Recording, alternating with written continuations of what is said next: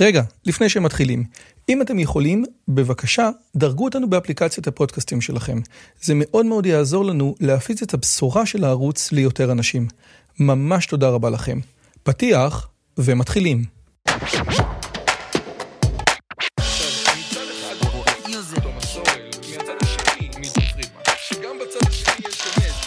הפודקאסט של דוקטור רועי יוזביץ'.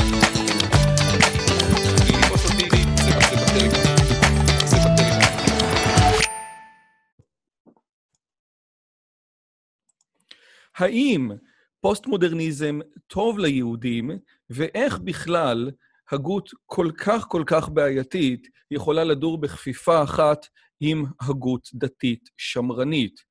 ואולי כל הסיפור הזה זה בובה מייסעס אחד גדול. שלום לכולם וברוכים הבאים לערוץ שלי, ערוץ שמדבר על השכלה, אינטליגנציה וגם איך לגרום לכם להיות אולי קצת יותר פוסט-מודרניים בשיחת הסלון הבאה שלכם. אם עוד לא נרשמתם לערוץ, אתם מוזמנים גם להירשם, גם ללחוץ על הפעמון, גם בפודקאסט, גם בספוטיפיי וגם בערוץ הטלגרם המיוחד שלנו. אני מזכיר שעוד לא קיבלתי תשובה לשאלה מי זאת הדמות הזאת. אני רק אגיד שהערוץ ממומן על ידכם, אז מי שרוצה יכול לקנות ספרים בחנות שלנו, שגם את הקישור שלה יש פה. והיום, הפתעה ענקית, אני הולך לראיין ולארח אצלי את אוריה מבורך. אוריה היא דוקטורנטית בתוכנית למגדר באוניברסיטת בר אילן, מקימת מכון אפרכסת להתמודדות החברה הדתית עם אתגרי התרבות הפוסט-מודרנית, ומלמדת יהדות במכללות אקדמיות ובמדרשות, יועצת הלכה לענייני טהרת המשפחה, ובלי קשר היא מתופפת בחסד עליון. אוריה, תודה רבה שבאת. איזה כיף להיות בערוץ שלך, רועי. ממש כן, משמח. כן, כן, כן. זה היופי שאפשר לדבר על מה שרוצים ואיך שרוצים. עכשיו, תקשיבי, נכון. אני רוצה להגיד לך כזה דבר, כשאנחנו התלבטנו בערוץ אה, את מי להביא שידבר על פוסט-מודרניזם, והשם שלך עלה, אז הטענות היו, אתה בטוח שאתה רוצה להביא דוסה שהיא יועצת הלכה לענייני טהרת המשפחה כדי לדבר על פוסט-מודרנה? לא היה עדיף להביא לסבית, עבת בשר וקצוצת שיער כדי שתגן על העניינים האלה? אז השאלה הראשונה, האם בכלל לפי דעתך את, uh, את, את המגן הנכון על התרבות הזאת? מעולה, וואי, כיף. Uh, כן, אני חושבת שאני המגנה האולטימטיבית, אבל לא על התרבות הפוסט-מודרנית, אלא על ההגות הפוסט-מודרנית. נצטרך לעשות הבחנה בין הדברים האלה. הרבה פעמים ההוגים הפוסט-מודרניים הם אלה שדווקא תוקפים את התרבות הפוסט-מודרנית. והם אלה שמייצרים כלים להתמודד איתה ולבקר אותה. אז את יודעת מה? תמיד, תמיד, תמיד יוצא שהדבר החשוב ביותר שמתחילים לעבוד איתו בכלל זה הגדרות. אני אתן מעולה. הגדרה אחת על פוסט-מודרנה, ותגידי לי אם את מסכימה איתה או לא. אני גם לא אגיד לך מאיפה אני קורא אותה, אוקיי. אוקיי? זהו. אני לא יודע אם... לא? ראיתי. יפה, בסדר. טוב. אוקיי. אה, ניתן לאפיין, ואני בכוונה לוקח את זה מחצי המשפט, כי אם הייתי מתחיל מההתחלה היית יודעת, ניתן לאפיין את הפוסט-מודרניזם כעמדה הטוענת שאין אמת, מפני שמה שאנחנו מכנים אמת נוצר רק מהבניה תרבותית של בני האדם. ניתן לאפיין את הפוסט-מודרניזם גם בשאיפה רדיקלית לחירות, החירות של אדם לכונן את עצמו ואת ערכיו. עכשיו, אני ראיתי את הסרטון שלך שמדבר על אה, מיתוסים של הפוסט-מודרנה, ואחד המיתוסים היה שאין אמת. אז אני רוצה לשאול אותך, האם ההגדרה שהקראתי מוצאת חן בעינייך או לא? מצוין. אגב, זה מכלים שבורים? יפה מאוד. אה, הופה.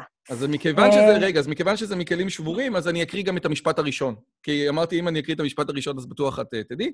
לפוסט-מודרניזם אין הגדרה אחת, ועל כך כבר נשברו קולמוסים רבים. רבים מהפוסט-מודרניסטים עצמם מתנערים ממתן הגדרה לתפיסתם, שכן הם מתנגדים להגדרות באשר הן. לצורך דיוננו אומר כי ניתן לאפיין את הפוסט-מודרניזם כעמדה טוענת וכו' וכו' וכו'. זה הרב שגר, אני כן, את יודעת מה? אז בגלל שאני לא רוצה לדבר יותר מדי על הרב שגר, אבל אי אפשר להתעלם מהרב שגר על דיון בפוסט-מודרנה. את רוצה להגיד עליו כמה מילים לטובת הקהל שלנו שלא מכיר את הרב שגר ואת החשיבות שלו לכל השיח שלנו פה? כן. הרב שגר, הרב אה, שמעון גרשון רוזנברג, נפטר בשנת 2007.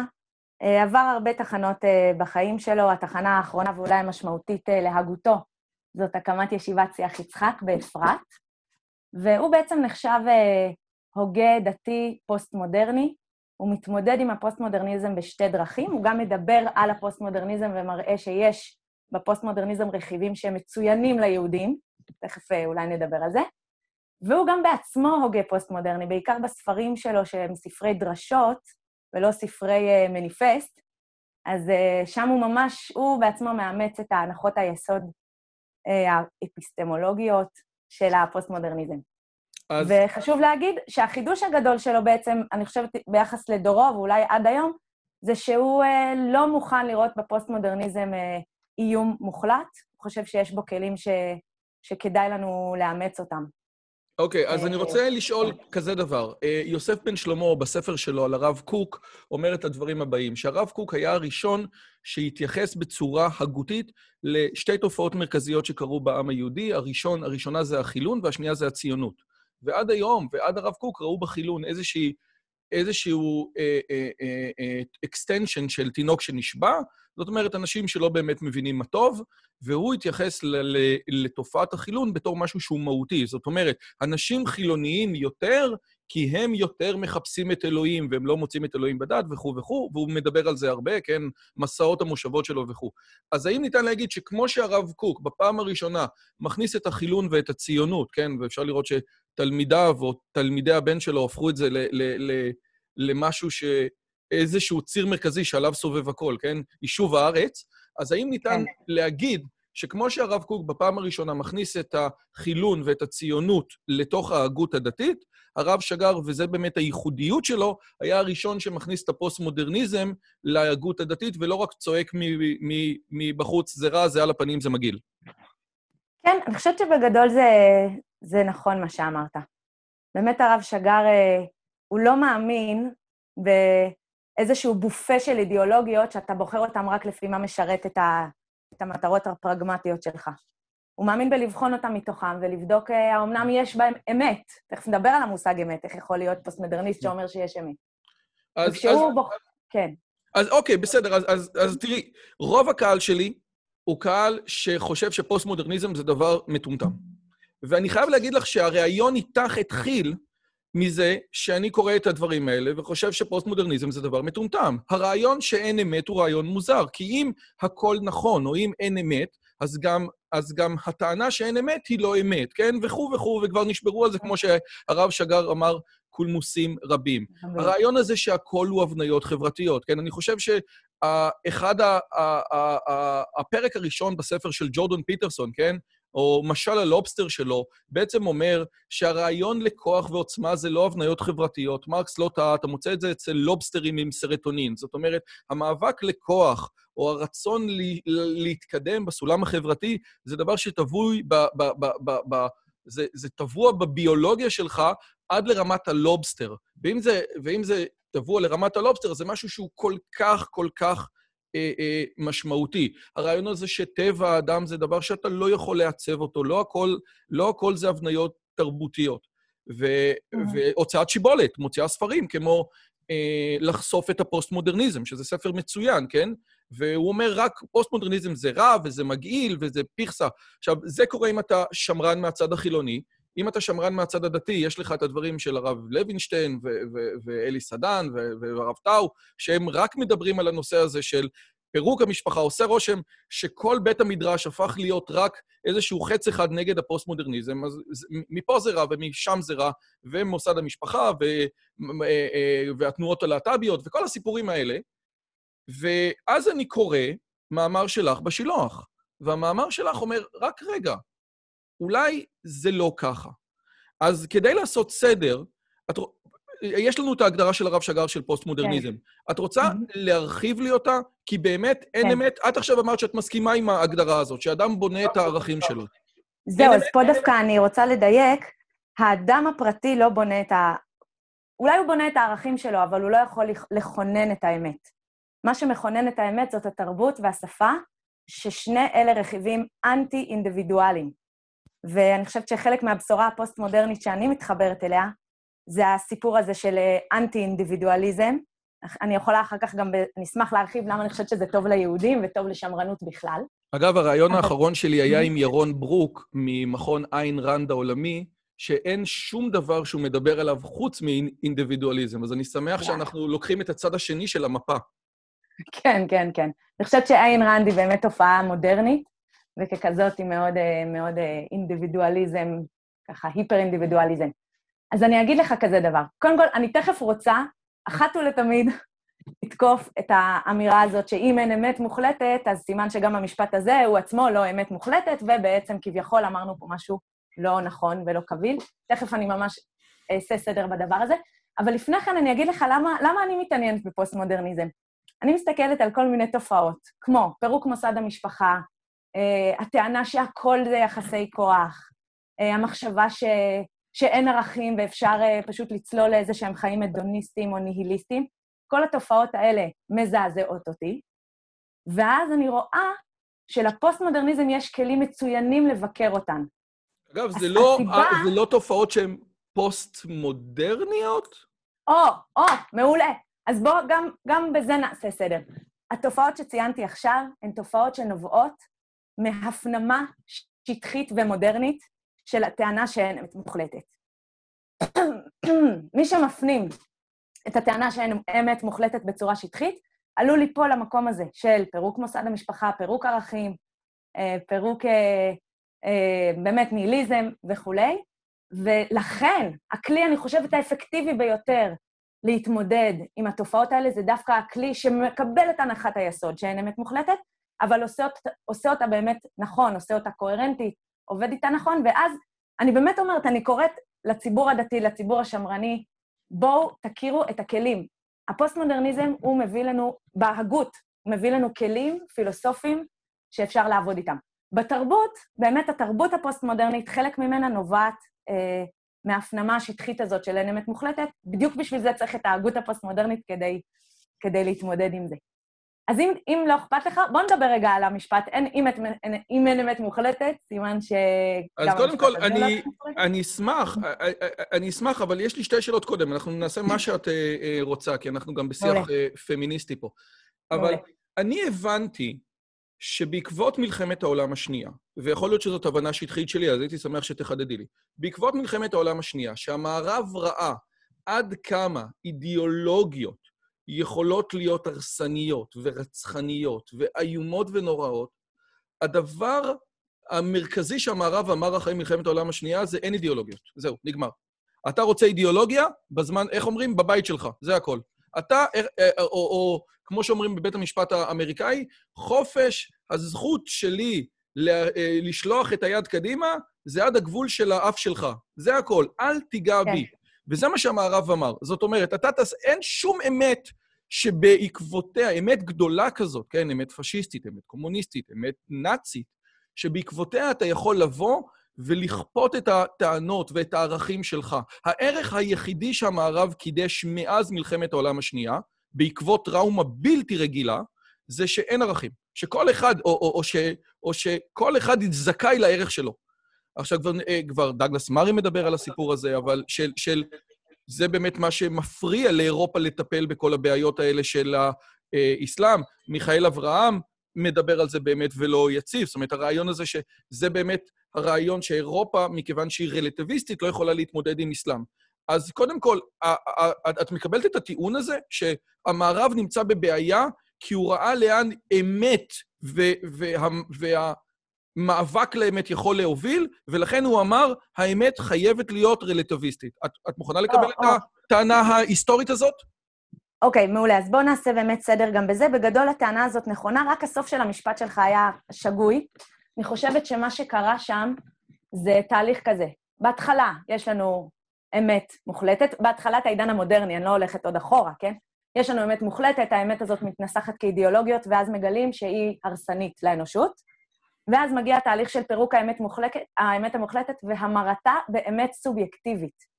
שאמת סובייקטיבית זה אומר, זאת האמת שלי. ופה מתחיל האינדיבידואליזם, אוקיי? קוראים לזה המפנה הסובייקטיבי. פה מתחיל הסיפור של האינדיבידואליזם. אני, מה שאני חושב, זה מתאים אך ורק לי ולא לאף אחד אחר.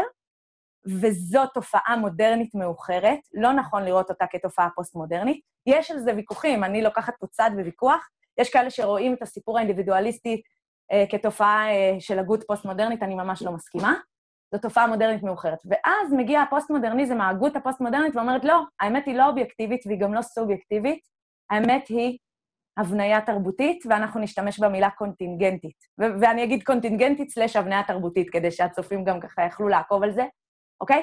אז להגיד אני רלטיביסטית... מבין שהמילה כן. קונט- קונטינגנטית ב- בעצם אומר שמדברים על אמת קונטינגנטית בהגות הפילוסופית המו- המוקדמת.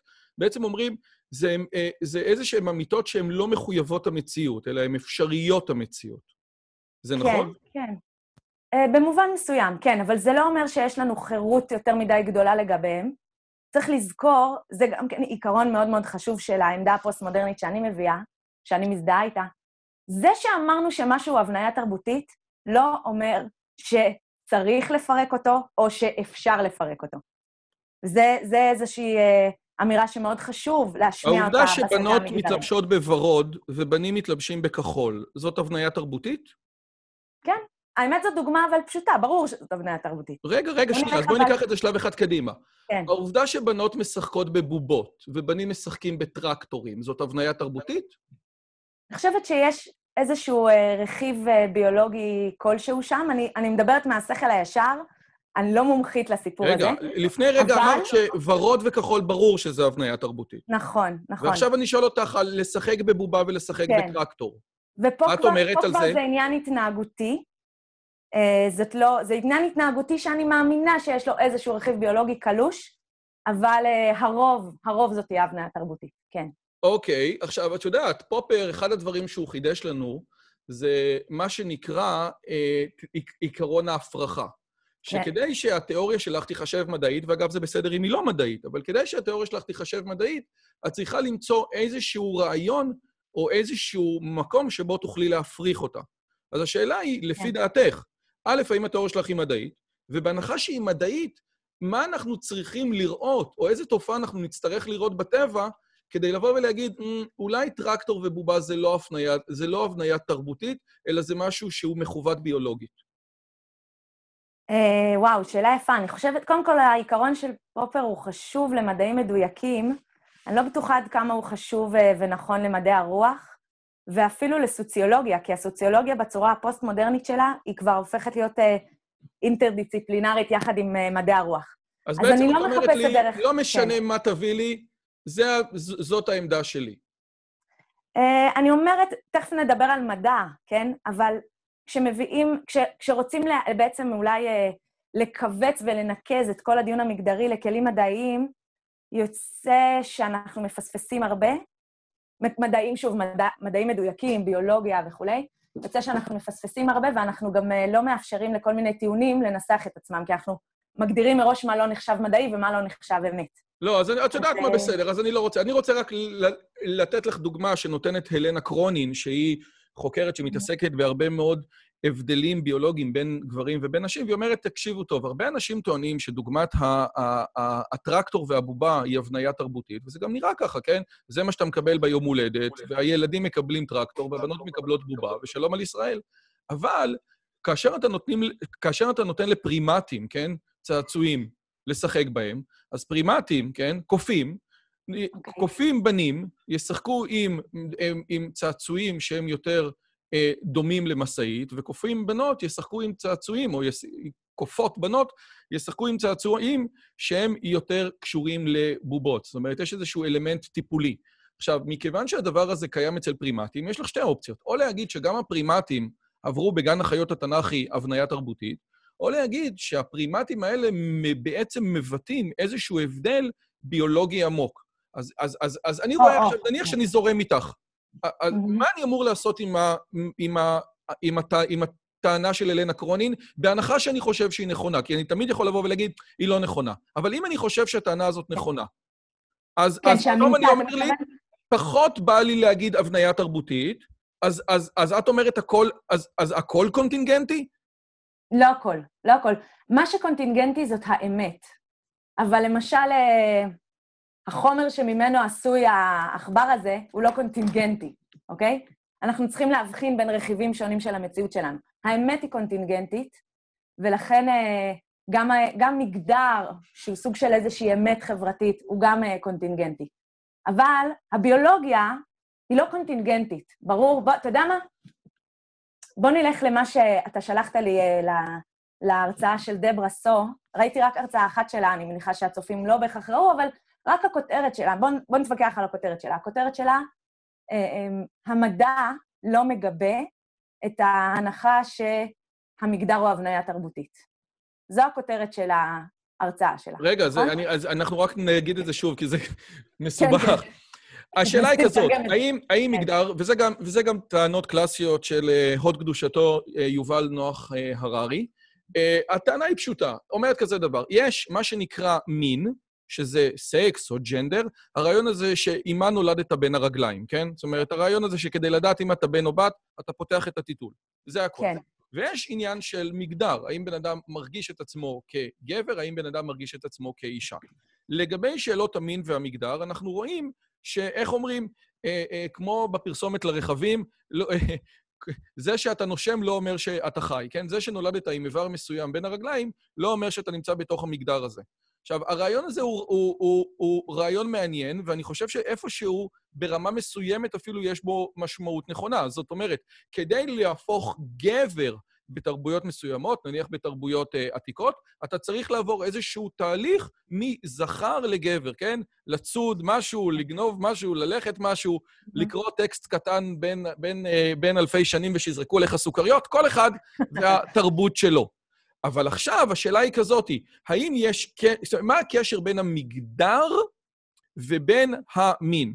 יגידו הפוסט-מודרניסטים, אני חושב, שהמגדר הוא לא קשור למין. בן אדם יכול להיוולד עם מין מסוים, ועם, ועם מגדר שונה לגמרי. עד כאן, עד כאן זה נכון? עד כאן זה אמ, נכון בתור טענה פוסט-מודרנית? כן. יפה. אז עכשיו, על הטענה הפוסט-מודרנית, מכיוון, סליחה שאני אומר את זה, אבל אני אמור פה לייצר את הקו המתנגד לך. על כן. הטענה הפוסט-מודרנית הזאת, בדיוק בא ג'ורדן פיטרסון בביל C-16, זאת אומרת, בשימוע שלו בפני הסנאט הקנדי ב-2016, ואמר את הדבר הבא: מעשה שהיה כך היה, הסנאט הקנדי נתן איזושהי הוראה שכאשר מישהו רוצה, לצורך העניין, נניח אני גבר, אבל אני רוצה שיחשבו שאני אישה, כן? למרות שאשתי אמרה שזה חסר אפשרות לחלוטין. ו, ואז אני אומר, בבקשה, אל תפנה אליי בתור היא, אלא בתור she. אמר ג'ורדן פיטרסון, אתם לא יכולים לכפות עליי בחוק לעשות את זה. ואז שאלו אותו, למה אתה אומר? הרי מגדר זה לא מין. ואז הוא אמר, ואני מצטט, הוא אמר, כל הביל C-16 שלכם מלא בחורים. למה?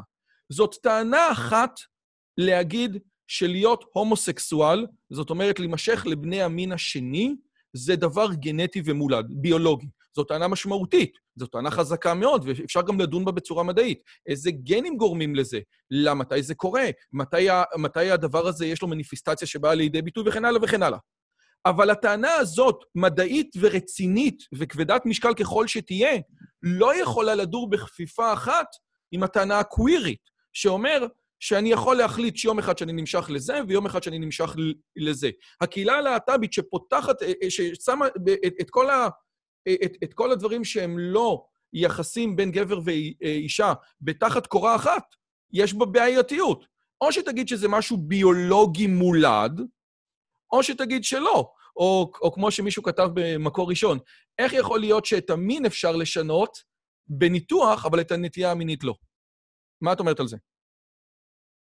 תראה, האמת שאני לא חולקת עליך בנקודה הזאת. אני חושבת שלא צריך להיות אה, אה, פוסט-מודרניסט או מודרניסט כדי להבין ש, שהניסיון אה, לייצר 72 אה, זהויות מגדריות הוא ניסיון, אה, הוא ניסיון מוזר. הוא ניסיון מוזר, הוא כמובן לא מתיישב עם המדע.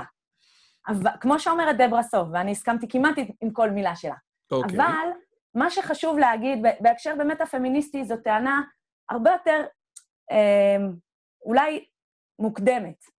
האם אפשר לגזור ייעוד מהגוף שלנו, מהביולוגיה שלנו? האם העובדה שלי יש רחם והורמונים נשיים ומוח בצורה מסוימת וכל מיני רכיבים, לא יודעת מה, שגורמים לשימפנזה בת להתעסק בבובות, ואותם רכיבים אולי יש גם אצלי, האם משם אפשר לגזור ייעוד אה, ואפשר גם אה, להגיד אה, שמראש אני לא אקבל אותה להיות מהנדסת אלקטרוניקה, כי אני יודע שהשימפנזות הבנות משחקות בבובות, וזה בטח לא יתאים לי.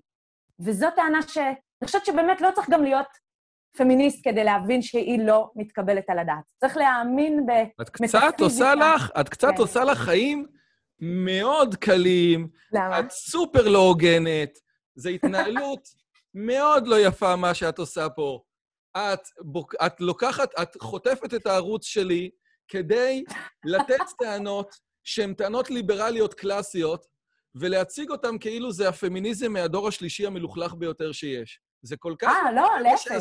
אמרתי, לא צריך להיות פוסט-מודרניסט. אפשר להיות... בוודאי, סליחה, הטענה היא כזאת, אבל את לא הוגנת, ואת יודעת שאת לא הוגנת. אבל אני אגיד למה אוריה? לא הוגנת. למה לא? באמת לא. אני אגיד למה כן. אוריה לא הוגנת. בסופו של דבר, הדברים האלה הם, הם דברים שהם סטטיסטיים, כן? אפשר להגיד, כל דבר או כל אמת שאתה מדבר במדעי החברה היא אמת aggregate, היא אמת שהיא בגדול. בגדול גברים יותר גבוהים מנשים, בגדול גברים יותר שמנים מנשים, ובגדול גברים מתים קודם, לכו תדעו למה, כן? אבל זה בגדול. עכשיו, מכיוון שזה בגדול, ומכיוון שאין לממשלה אלא את הסטטיסטיקה, וכבר אמרו חז"ל שסטטיסטיקה גזור מהשם סטטיסטיקום, סטייט של המדינה, אז מכיוון שהממשלה רואה שנשים חיות יותר, או כפי שתראו בכל בית אבות, הרוב זקנות, אז, אז הממשלה, אה, אה, אה, אז הממשלה מתמחרת ביטוח שונה לגברים ולנשים. על סמך הסיפור הזה, האם לא יכול להיות גבר שיחיה עד 120 ושאישה שת- שתמות בגיל 40? ברור שיכול להיות, אבל זה, אבל זה דבר שהוא פשוט. מכיוון שהטענה היא שלנשים יש איזושהי נטייה, הטענה ה... מה שנקרא, שאת רוצה לקרוא לה הדטרמיניזם הביולוגי, שאני חושב שהיא לא נכונה, אומרת כזה דבר. מכיוון שלנשים, מבחינה... דטרמיניזם לשוני, אתה מתכוון?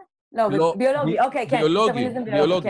זאת אומרת, הטענה שלי היא כזאת, מכיוון שנשים, מבחינה אבולוציונית, יש להם יותר רכיבים שהם ביולוגיים, שנועדו לטפל, לנשים יש נטייה יותר לטפל, אז אתה רואה שבמבחני אישיות, כמו האושן, אז הנטייה שלהם, כן, התכונות שלהם ב-agreeableness, להסכים, לרצות, הן יותר גדולות, ולכן אתה תראה שאישה אינטליגנטית מאוד, שבוחרת את מסלול הלימודים שלה, אז במקום ללכת ללמוד מתמטיקה, היא, תלמד, היא תלך ללמוד רפואה, כי, כי אלה יהיו המקומות שבהם היא יותר תרצה, מבחינה סטטיסטית, לנצל את היכולות ואת הכישורים הקוגניטיביים שהבורא נתן לה.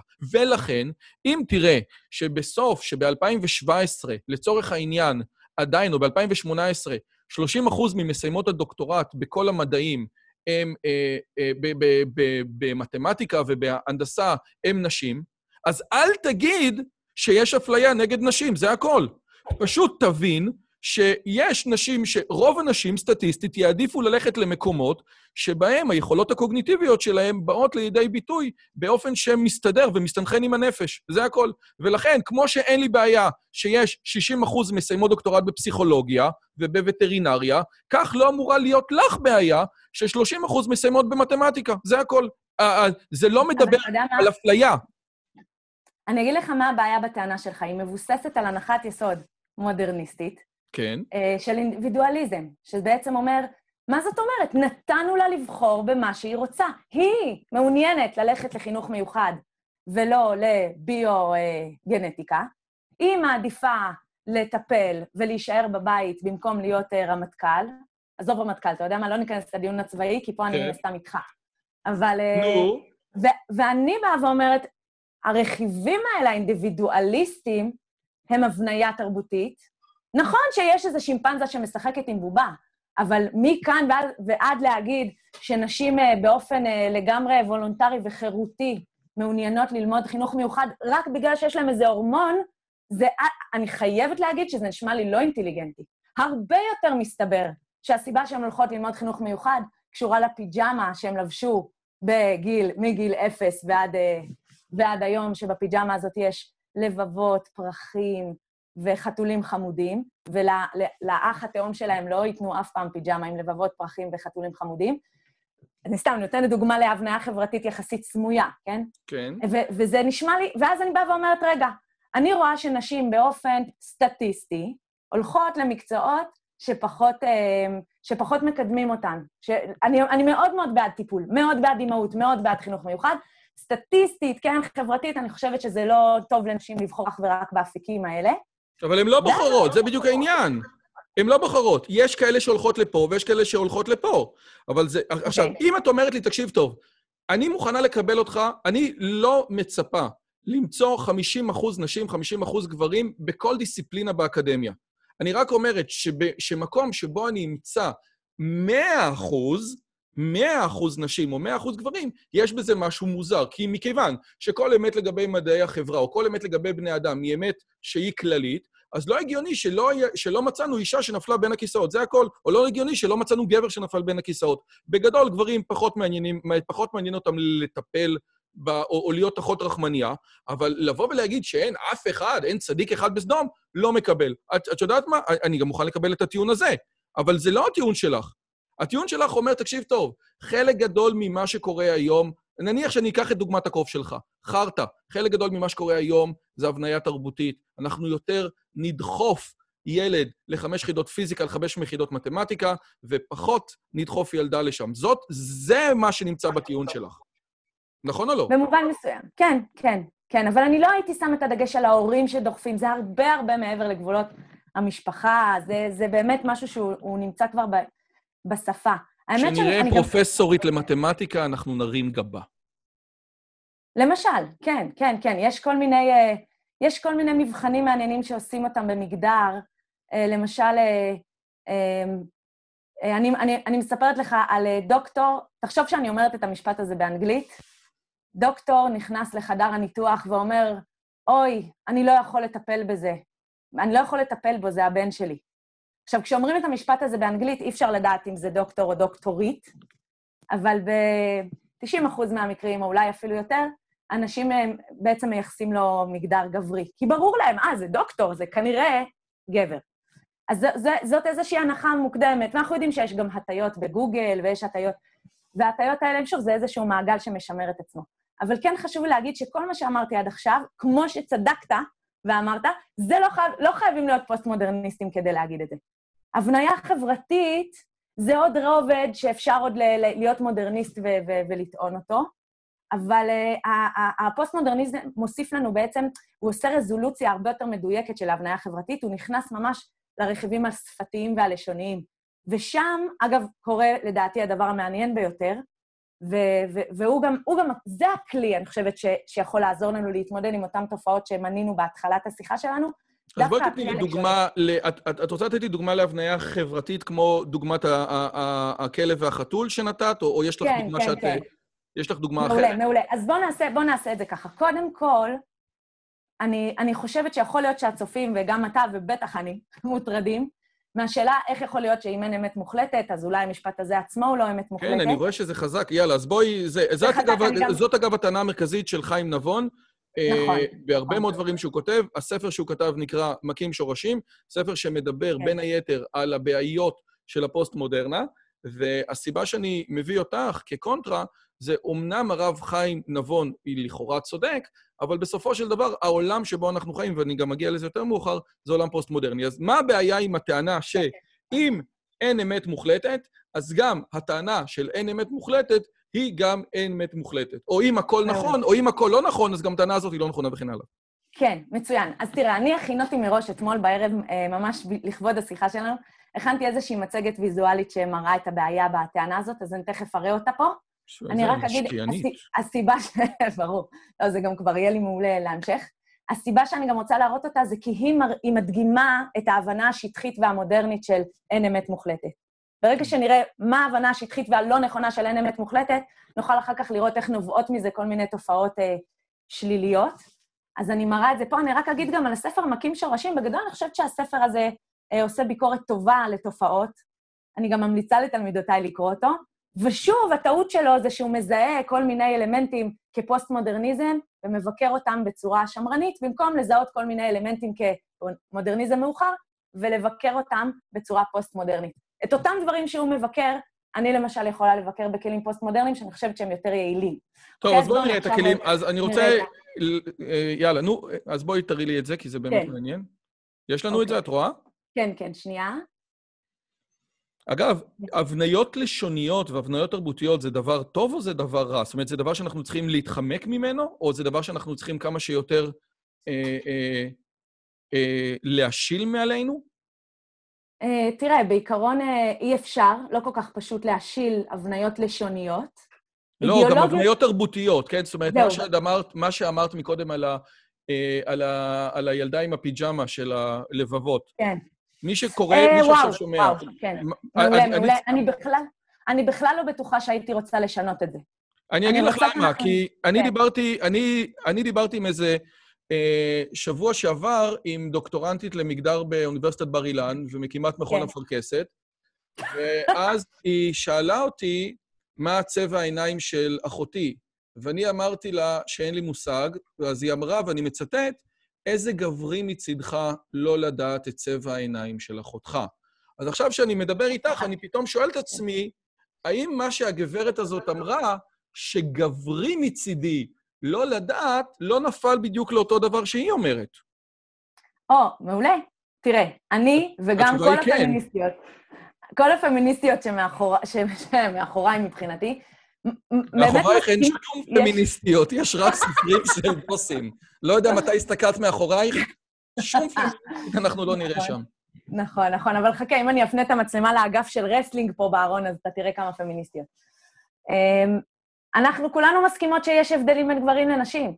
המחלוקת היא, האם ההבדלים האלה הם הכרחיים ויש דטרמיניזם ביולוגי או מטאפיזי, או שזה הבניה תרבותית. ואז אז גם אני השאלה רוצ- האם אז אני רוצה לשאול, האם זה שגבר לא יודע את צבע העיניים של אחותו... לא, לכן אני אומרת, אם, זה שאתה לא יודע את צבע העיניים של אחותך, זאת תופעה תרבותית רווחת. אני יודעת שבעלי יכול לפגוש חבר שלו, שהם לא ראו אה, אחד את השני 15 שנה, ומדברים שעה עכשיו, ואז אני שואלת אותו, וכמה ילדים יש לו? וואלה, לא יודע, לא דיברנו על זה. זאת, זה ברור שזו תכונה גברית. עכשיו השאלה היא גברית בתרבות. בתרבות שלנו הגברים פחות מתעניינים בצבע העיניים של אחותם או במספר הילדים של חבר שלהם שהם לא ראו 15 שנה. אבל השאלה היא, האם, האם זה צריך להיות ככה? האם זה יש דטרמיניזם ביולוגי שמחייב אותם להיות ככה? האם זה טוב שהם יהיו ככה? זו השאלה שהמגדר בעצם אה, רוצה אבל עושה לשאול. רושם שאת משחקת, או- או- אולי, או- אולי הטענה שלי כלפייך, או הטענה שלך בכלל, זה נכון, אין מה לעשות. אני נמצאת בתוך התרבות, מה אתה רוצה שאני אעשה? אני חלק מתוך התרבות. אני רק אומרת לך שהיה אפשר לעצום עיניים ולדמיין מציאות אחרת, שבה גברים כן מתעניינים בצבע העיניים של האחיות שלהם. זה הכל. נכון, נכון, ואני אפילו אגיד משהו יותר קיצוני מזה. אני בכלל לא בטוחה שכדאי לשנות את ההבניות התרבותיות, כי זה בעצם איזשהו, אני מתחברת פה להגות שמרנית, אבל אני עושה אותה מכיוון אה, פוסט-מודרני. תכף אני אראה לך גם אה, איך זה נראה ויזואלית. אם אנחנו תופסים את האמת בתור איזשהו אה, אוסף של בעצם מסמנים, של מילים, שהן קשורות אחת לשנייה, בעצם המטאפורה המקובלת זה רשת של מסמנים, ברגע שמוציאים רכיב אחד ומשנים אותו, מה קורה? לכי תדעי. את לא יודעת בעצם. נכון, אני לא יודעת, נכון. את- בוא אני אראה לך, אני אראה לך את המצגת המהוללת שהכנתי אה, לכבודנו. אגב, מתוך, זה לא זה. מתוך 19 אה, מראיינים, מתוך 19 מרואיינים, את היחידה שעשית שיעורי בית עם מצגת, אז... כן. אה, זה- בטח, לא. קודם כל, יכול להיות שעוד אנחנו נגלוש לעוד מצגות שכבר יש לי. וואו, בואנה. איזה, איזה השקעה. אגב, אה, לפני שאת מראה את המצגת, או פשוט תשאירי את זה ככה, זה אחלה, אני רק אומר, ואני מצטער שאני אומר משהו לטובתך, הרעיון שיש משהו שהוא ביולוגי, לא אומר שאנחנו מוכנים לקבל אותו. זאת אומרת, מבחינה ביולוגית אנחנו גם הולכים ערומים, מבחינה ביולוגית, וכבר דיברו על זה הרבה, גברים לא נועדו להיות מונוגמיים, אז, אז כן. התרבות אומרת, הנה, בבקשה, יש כל מיני דברים שביולוגית, כן? אנחנו, כן. כל, הד... כל הפרימטים עובדים עם זכר אלפא והרמון של כן. והתרבות המערבית לא עובדת ככה. אגב, לא רק התרבות המערבית, גם התרבות היהודית החליטה שהיא לא עובדת ככה, כן? כן. אה, אז- נכון, הדוגמה, הדוגמה הטובה לזה זה באמת הנושא של, אה, של העבדים השחורים, שאחת ההצדקות האינטלקטואליות והמדעיות ל- ל- לשעבוד השחורים היה שיש להם רכיבים ביולוגיים, כמו אה, הם צריכים פחות שעות שינה כדי לתפקד, ומסת השריר שלהם גדולה יותר, ואז זה אומר שהייעוד שלהם זה לעבוד בחקלאות, ושאולי הם גם נחותים אה, והם לא בדיוק בני אדם. ובפרנולוגיה שבדקו להם את המוחות, אז אמרו שהנה, יש פה אזור שאומר שהציות שלהם גדול יותר, ועוד כל מיני רעות חולות של כן. המאה ה-19. כן, כן, נכון. יאללה, איפה אוקיי, אנחנו? אז בואו נראה פה. אה, אנחנו בעצם רוצים אה, להתמודד עם הטענה, אם אין אמת מוחלטת, סימן שגם המשפט הזה הוא לא אמת מוחלטת, משמע נונסנס, שקר, לא אומר כלום. אז אתה בטח מכיר את הפרדוקס הידוע, המשפט הזה הוא שקרי, נכון? זה נכון. פרדוקס אחד המ- המוכרים, אנחנו יודעים שזה פרדוקס. יפה, או בעצם- הספר מכרתים וכו'. אז בואי אה, נתקדם. מה שאנחנו רוצים לבדוק זה האם המשפט אין אמת מוחלטת, האם הוא פרדוקס. זאת השאלה שלנו. כן. הטענה של הרב חיים נבון ושל כל מיני מתנגדי אה, פוסט-מודרניזם היא שלהגיד אין אמת מוחלטת, זה כמו להגיד המשפט הזה הוא שקרי. נכון? נכון. לא, נכון. ה- ה- ה- המשפט הזה הוא נונסנס, כאילו, הוא סוג של פרדוקס. כן, נכון.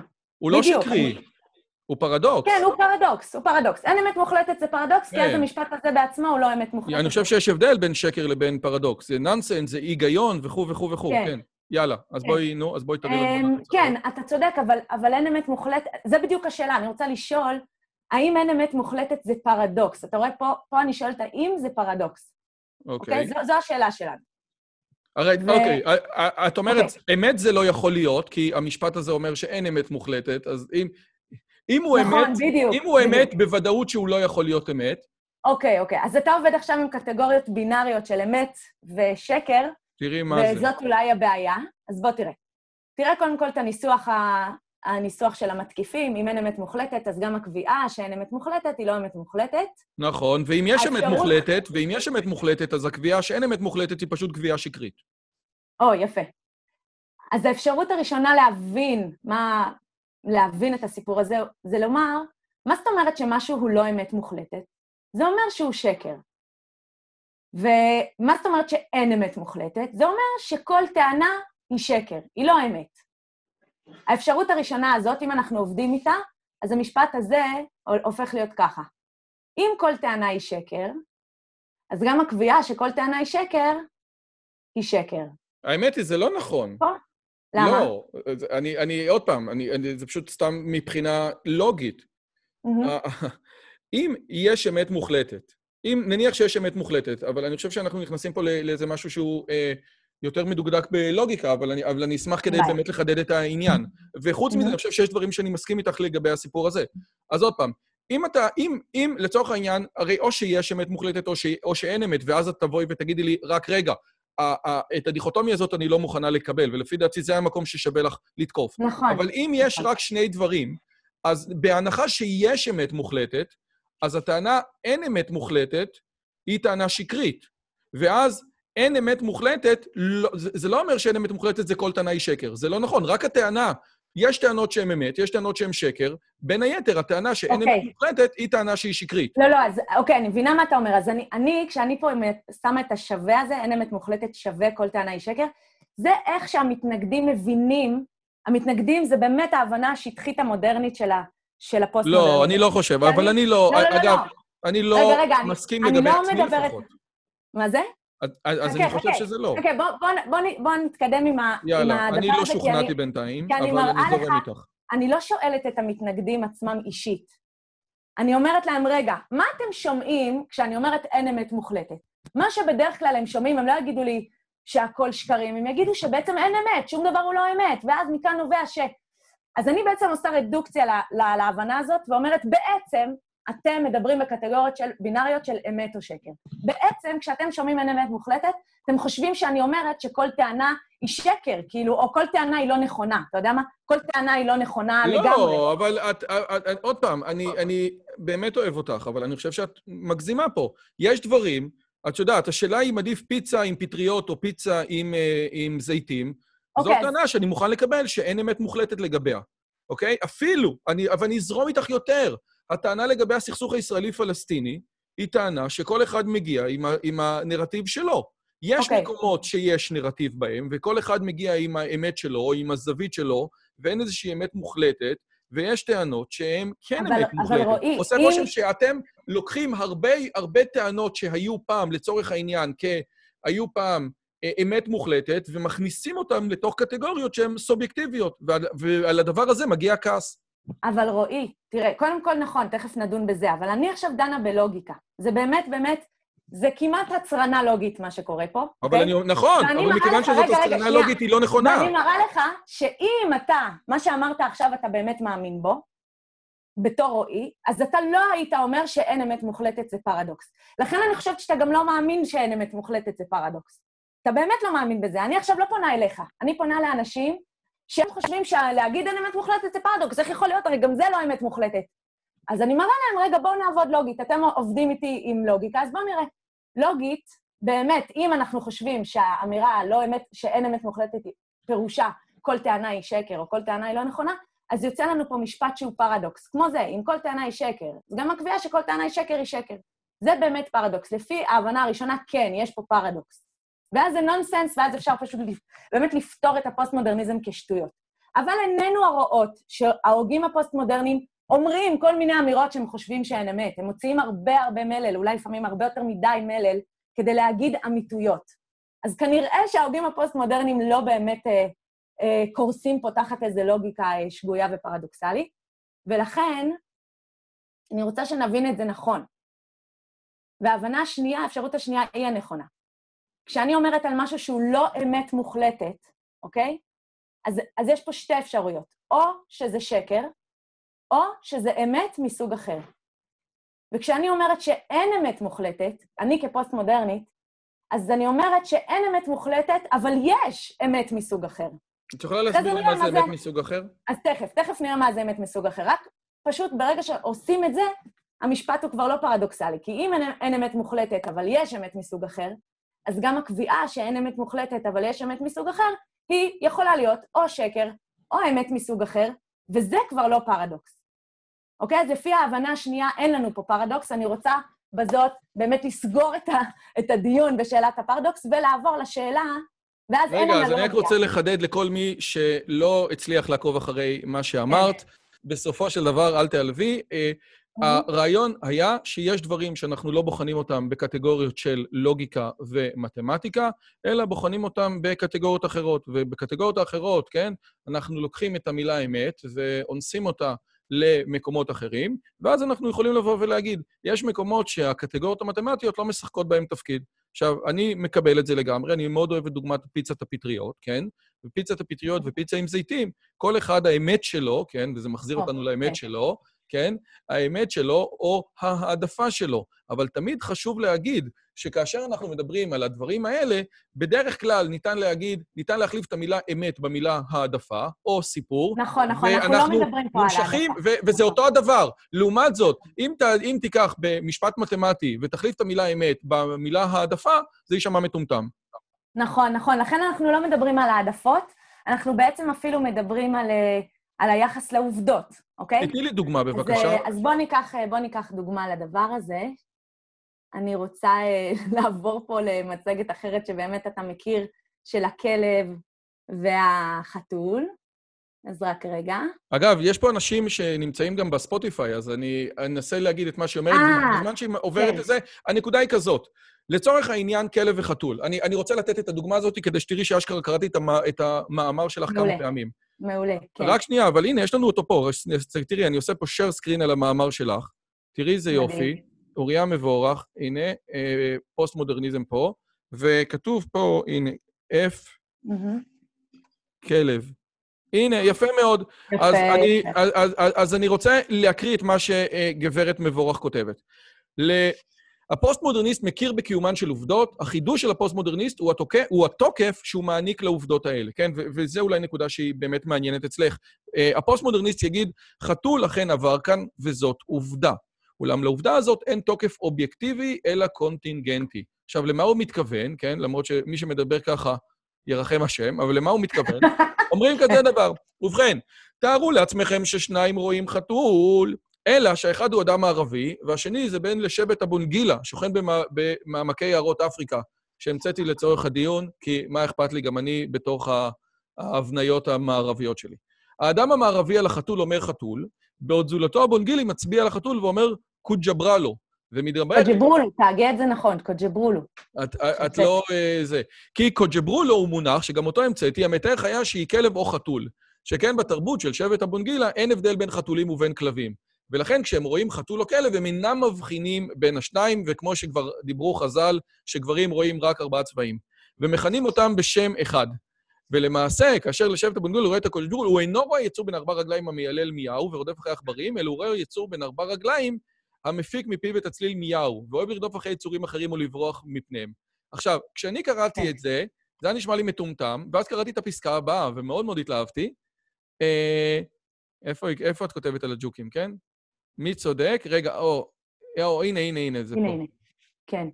רגע, אז תחשבו איפה את כותבת על הג'וקים שלנו? הנה, זה פה, זה בפסקה למטה. חלק מתהליך התרבות של העכביש הצמירן, זה? חלק מתהליך התרבות שההם... לא, שאת, שאת אומרת, אם לצורך העניין אתם חושבים שהסיפור הזה עם הכלב והחתול הוא מטומטם, תחשבו על זה שאתם קוראים להרבה... אה, אה, שב, אה. שבחברה המערבית, אנחנו קוראים להרבה מאוד אה, אה, יצורים שונים בשם ג'וקים. נכון, זה כנראה בהערת שוליים, נכון, אתה צודק. נכון, הנה, אה, זה. פה, יפה. הנה, עשר. בדיוק. אז הנה, אז אנחנו אומרים זבובים או ג'וקים, למרות שהם לא דומים. אז בסופו של וגם לא יכולים להתרבות ביחד, כן. כן, אז, נכון. אז, אז הנה, אז אותו דבר אנחנו מכניסים לתוך הסיפור הזה. או שאנחנו מדברים על העכביש צמירן, שהאימא אוכלת את הצאצאים שלה, ואנחנו משתמשים במילה אימא עם כל, ה, עם כל המשמעויות התרבותיות שלנו, כדי להכניס את זה לתוך הסיפור הזה. אז, אז את אומרת שזה הרעיון, אוקיי, בסדר, אז אני מוכן לקבל את זה, שבסופו של דבר, כן, אנחנו אומרים על, אה, על, על כלב, כן? אנחנו גם אומרים כלב, ויש איזה מיליון סוגי כלבים שונים, ואני חושב שהדבר הזה הוא נכון. זאת אומרת, מי, מי הגדיר שדווקא ה- ההגדרות שלנו הן נכונות? הרי בסופו של סוף, אם אתה שואל כמה גזעים יש, זאת שאלה מאוד מאוד יפה. אתה שואל כמה גזעים יש, אז השאלה היא מה אתה מכניס לאלגוריתם. אם תכניס לאלגוריתם של, אה, אה, את המספר 3, אז תקבל שכל האנושות מתחלקת לשלושה גזעים. ואם תכניס לאלגוריתם את, המספר 16, אז תגלה שהאנושות מתחלקת ל-16 גזעים שונים. זאת אומרת, הכל נכון, זאת אומרת, הכל תלוי בשאלה עד כמה אתה רחוק ממשהו אחר. אנחנו החלטנו שכלב זה מספיק רחוק מחתול, ואולי יש לזה גם איזה שהם הסברים שהם מדעיים יותר, אבל, אבל אני. מאוד מאוד מסכים ומקבל את העניין הזה. עכשיו, מפה, לאן לעבור לזה? כאילו, א- איך בוא, בוא מפה תראה, בוא תראה מה ההשלכות. הגענו לפירוק המשפחה? או, או, מצוין. אוקיי, אז בואו נראה איך כן הטענה הזאת יכולה לתרום לפירוק המשפחה, למרות שאפשר, גם בזה צריך כמובן אה, אה, להתמודד ו- ולתקוף ולבקר. זה שאנחנו ממיינים באופן אחר משבט הבונגילה, בזה אנשים מודרניים, אה, עם זה אנשים מודרניים יכולים להסכים. מה שהם עשויים אולי להתווכח זה בשאלה מי, יותר, מי, מי צודק ומה יותר, מה, זה, מה יותר, החיה הזאת שאנחנו רואים פה שעושה האו-האו, מה היא יותר, האם היא יותר כלב או יותר קוג'ברולו? האנשים המודרניסטים יגידו ששיטת המיון המדעית, שמבחינה אה, בין חיות וממיינת אותם על פי הקריטריון של, של, אה, של רבייה, כן? ששיטת, של, ששיטת המיון המדעית היא נכונה יותר, כי היא קולעת לאיזושהי מהות כלבית אה, יותר מגובשת, מאשר שיטת המיון הפרימיטיבית הזאת, שאומרת יצורים עד גובה הברכיים, שבורחים מיצורים אחרים, ואז היא- היא מכלילה שם כלבים וחתולים גם יחד. כשאתה אומר שפינצ'ר וכלב זאב הוא כלב, אז זה לא בגלל שלא נוח, זה לא בגלל שאתה עצלן, אלא יש בו משהו אחר. כי יש איזושהי אמת, לא קונטינגנטית ולא חרטא, אמת אמיתית שמת, ש, ש, שמאפשרת מבחינה ביולוגית, מדעית, לשני היצורים האלה להתרבות. וכשאשר אתה רואה חתול וכלב, אז הם לא יכולים להתרבות. באמת, מכו- מ- ב- במטריקות אובייקטיביות, כן, שהן יותר מהותיות, כן? יכול להיות שהפינצ'ר הוא, בגו, הוא בגובה של החתול, אבל במהות שלו הוא כלב. וזה משהו, כן. ועכשיו את אומרת כנגד הדברים האלה, לא כנגד מסכימה איתך. הדברים האלה, בדיוק. אני אני לא בעצם מסכימה איתך. אומרת כזה דבר, המדע הוא שיטת מיון אחת שיש לה את היתרונות ויש לה את החסרונות שלה. לה- להבחין בין אה, יצורים על בסיס הפריון והרבייה, זה, זה מעניין, זה נחמד, זה לא מרפרר ולא מרמז על שום מהות קודמת, כן? אין איזושהי כלביות שהיא יותר מאשר קוג'ברוליות. איפה הדבר הזה נמצא חזק? למשל בסיפור המגדרי. כשדברה סו אומרת המדע לא מגבה את הרעיון שה, שהמגדר הוא הבניה חברתית. הנה, אנחנו רואים שיש או XX או XY, אנחנו רואים את זה. זה בינארי, אוקיי? אז אני אבוא לדברה סו ואני אגיד לה, את צודקת, כשאת משתמשת במדע ככלי למיון, אז באמת, יש, שני, יש בינארי, זה או כלב או חתול, או גבר או אישה. השאלה היא האם באמת יש מהות נשית וגברית שאפשר לגזור אותה מהמיון השרירותי, הקונטינגנטי הזה של המדע. ואת אומרת, הש- לא... ואני אומרת, ואני אומרת שלא, אבל זה לא אומר שצריך לפרק את זה, וזה לא אומר רגע, שפריון אז, ולא כנג, אז כנגד כן. זה, אז כנגד זה, קודם כל, שוב פעם, את לא הוגנת, אבל זה בסדר, אני רגיל ש... למה לא הוגנת? או, אני אסביר? נהדר, אני אסביר. מכיוון שדברה סו לא מדברת על XX ו-XY, זה בוודאי דבר שהוא מדעי. דברה סו מדברת על דברים אחרים, וגם סטיבן פינקר מדבר עליהם. לצורך העניין, אה, עוד פעם, את מדברת על, על, על, ה- על ההבדל שבין מגדר ובין מין, ואני חושב שההבדל שאת מדברת על זה הוא הבדל חכם מאוד. סטיבן פינקר אה, מדבר, אני חושב, וזה קטע מדהים, הוא אומר כזה דבר, ההוכחה החותכת לדיון, והוא כותב את זה בספר שלו, הלוח החלק, The Blank Slate, שבעצם אומר שאנחנו נולדנו טבולה ראסה, blank slate, ואפשר להכניס אלינו הכל. וכנגד זה, סטיבן פינקר כותב ספר של איזה 600 עמודים, שכל כולו הוכחות שאנחנו לא נולדנו לוח חלק.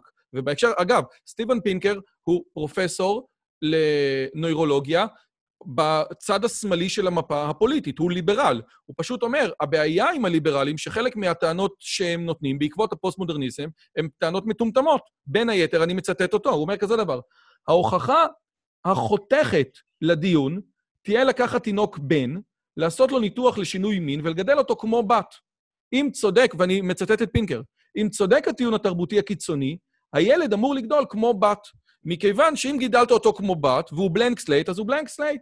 לצערנו, ניסוי כזה נעשה מספר פעמים בעבר, וזאת מפני שיש בנים שנולדו ללא איבר מין, אשר עברו את התהליך וגדלו כבנות לכל דבר, ואני מדבר על הימים הראשונים נכון. של הלידה. ללא נכון. יוצא מן הכלל, וככה פינקר כותב, לא אני. כל כן. אותם ילדים הראו דפוסים גבריים, ומעל חצי הכריזו שהם בעצם בנים, וגם הלכו לעשות ניתוח שינוי מין. אז, אז, אז, אז, אז, אה, אז אומר פינקר, תקשיבו טוב, אני מוכן לקבל את זה שמה שגזר הטבע, לא אומר, גם הטבע גזר שלא יהיה לנו מיקרו, והטבע גזר שלא יהיה לנו נטפליקס, והטבע גזר הרבה מאוד דברים. אין לי בעיות שאנחנו התרחקנו מהטבע. סבבה לגמרי. רק אני לא, אני, רק אני לא חושב שבשביל העובדה שהתרחקנו מהטבע, צריכים להרחיק למחוזות פוסט-מודרניים. ואני רואה את זה, אגב, בכל נכון. הטיעון של אינטליגנציה בין המינים, אוקיי? הטענה המטורפת שלגברים ונשים, גם האינטליגנציה ברמת מספר איי-קיו, וגם סוג האינטליגנציה הוא אותו הדבר, היא טענה שהיא הרסנית.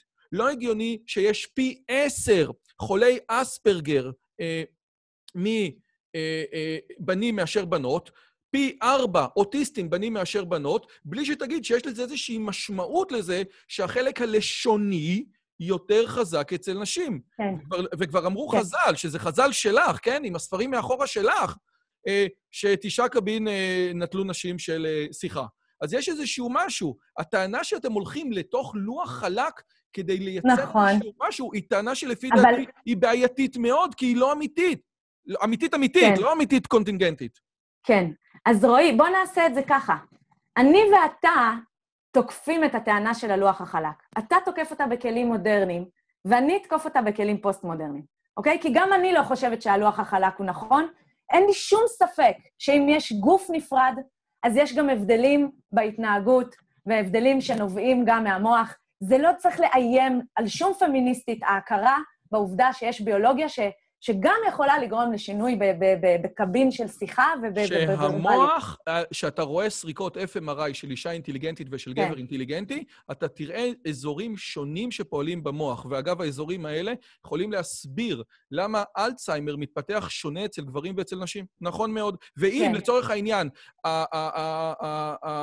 האקדמיה הלאומית למדעים אומרת שהיא לא תממן שום מחקרים שמנסים לחקור את ההבדלים הקוגניטיביים בין גברים ובין נשים, אז למעשה היא נכנסת לתוך משהו שלפי דעתי מי שאשם בו זה הפוסט-מודרניזם, שבעצם הכריח אותנו לקבל כל מיני טענות. טענת לוח חלק היא טענה שלפי דעתי קשורה למ, ל, למ, יותר לממלכה שלך. זה שאת יוצאת ממנה ואומרת, אני לא מקבלת אותה, את עושה לא, לא, מצוין. מצוין. אני חושבת שהטענה של הלוח החלק היא בדיוק נובעת מהבנה שטחית של האמת היא הבניה תרבותית. רגע, אם האמת היא הבניה תרבותית, סימן שאין שום הבדלים ביולוגיים, סימן שאין... לא, הטענה היא אחרת. יש הבדלים ביולוגיים בין כלב לחתול, הרי ראינו את זה. גם אני מסכימה על זה, וגם ההוא מהשבט הפרימיטיבי מסכים על זה.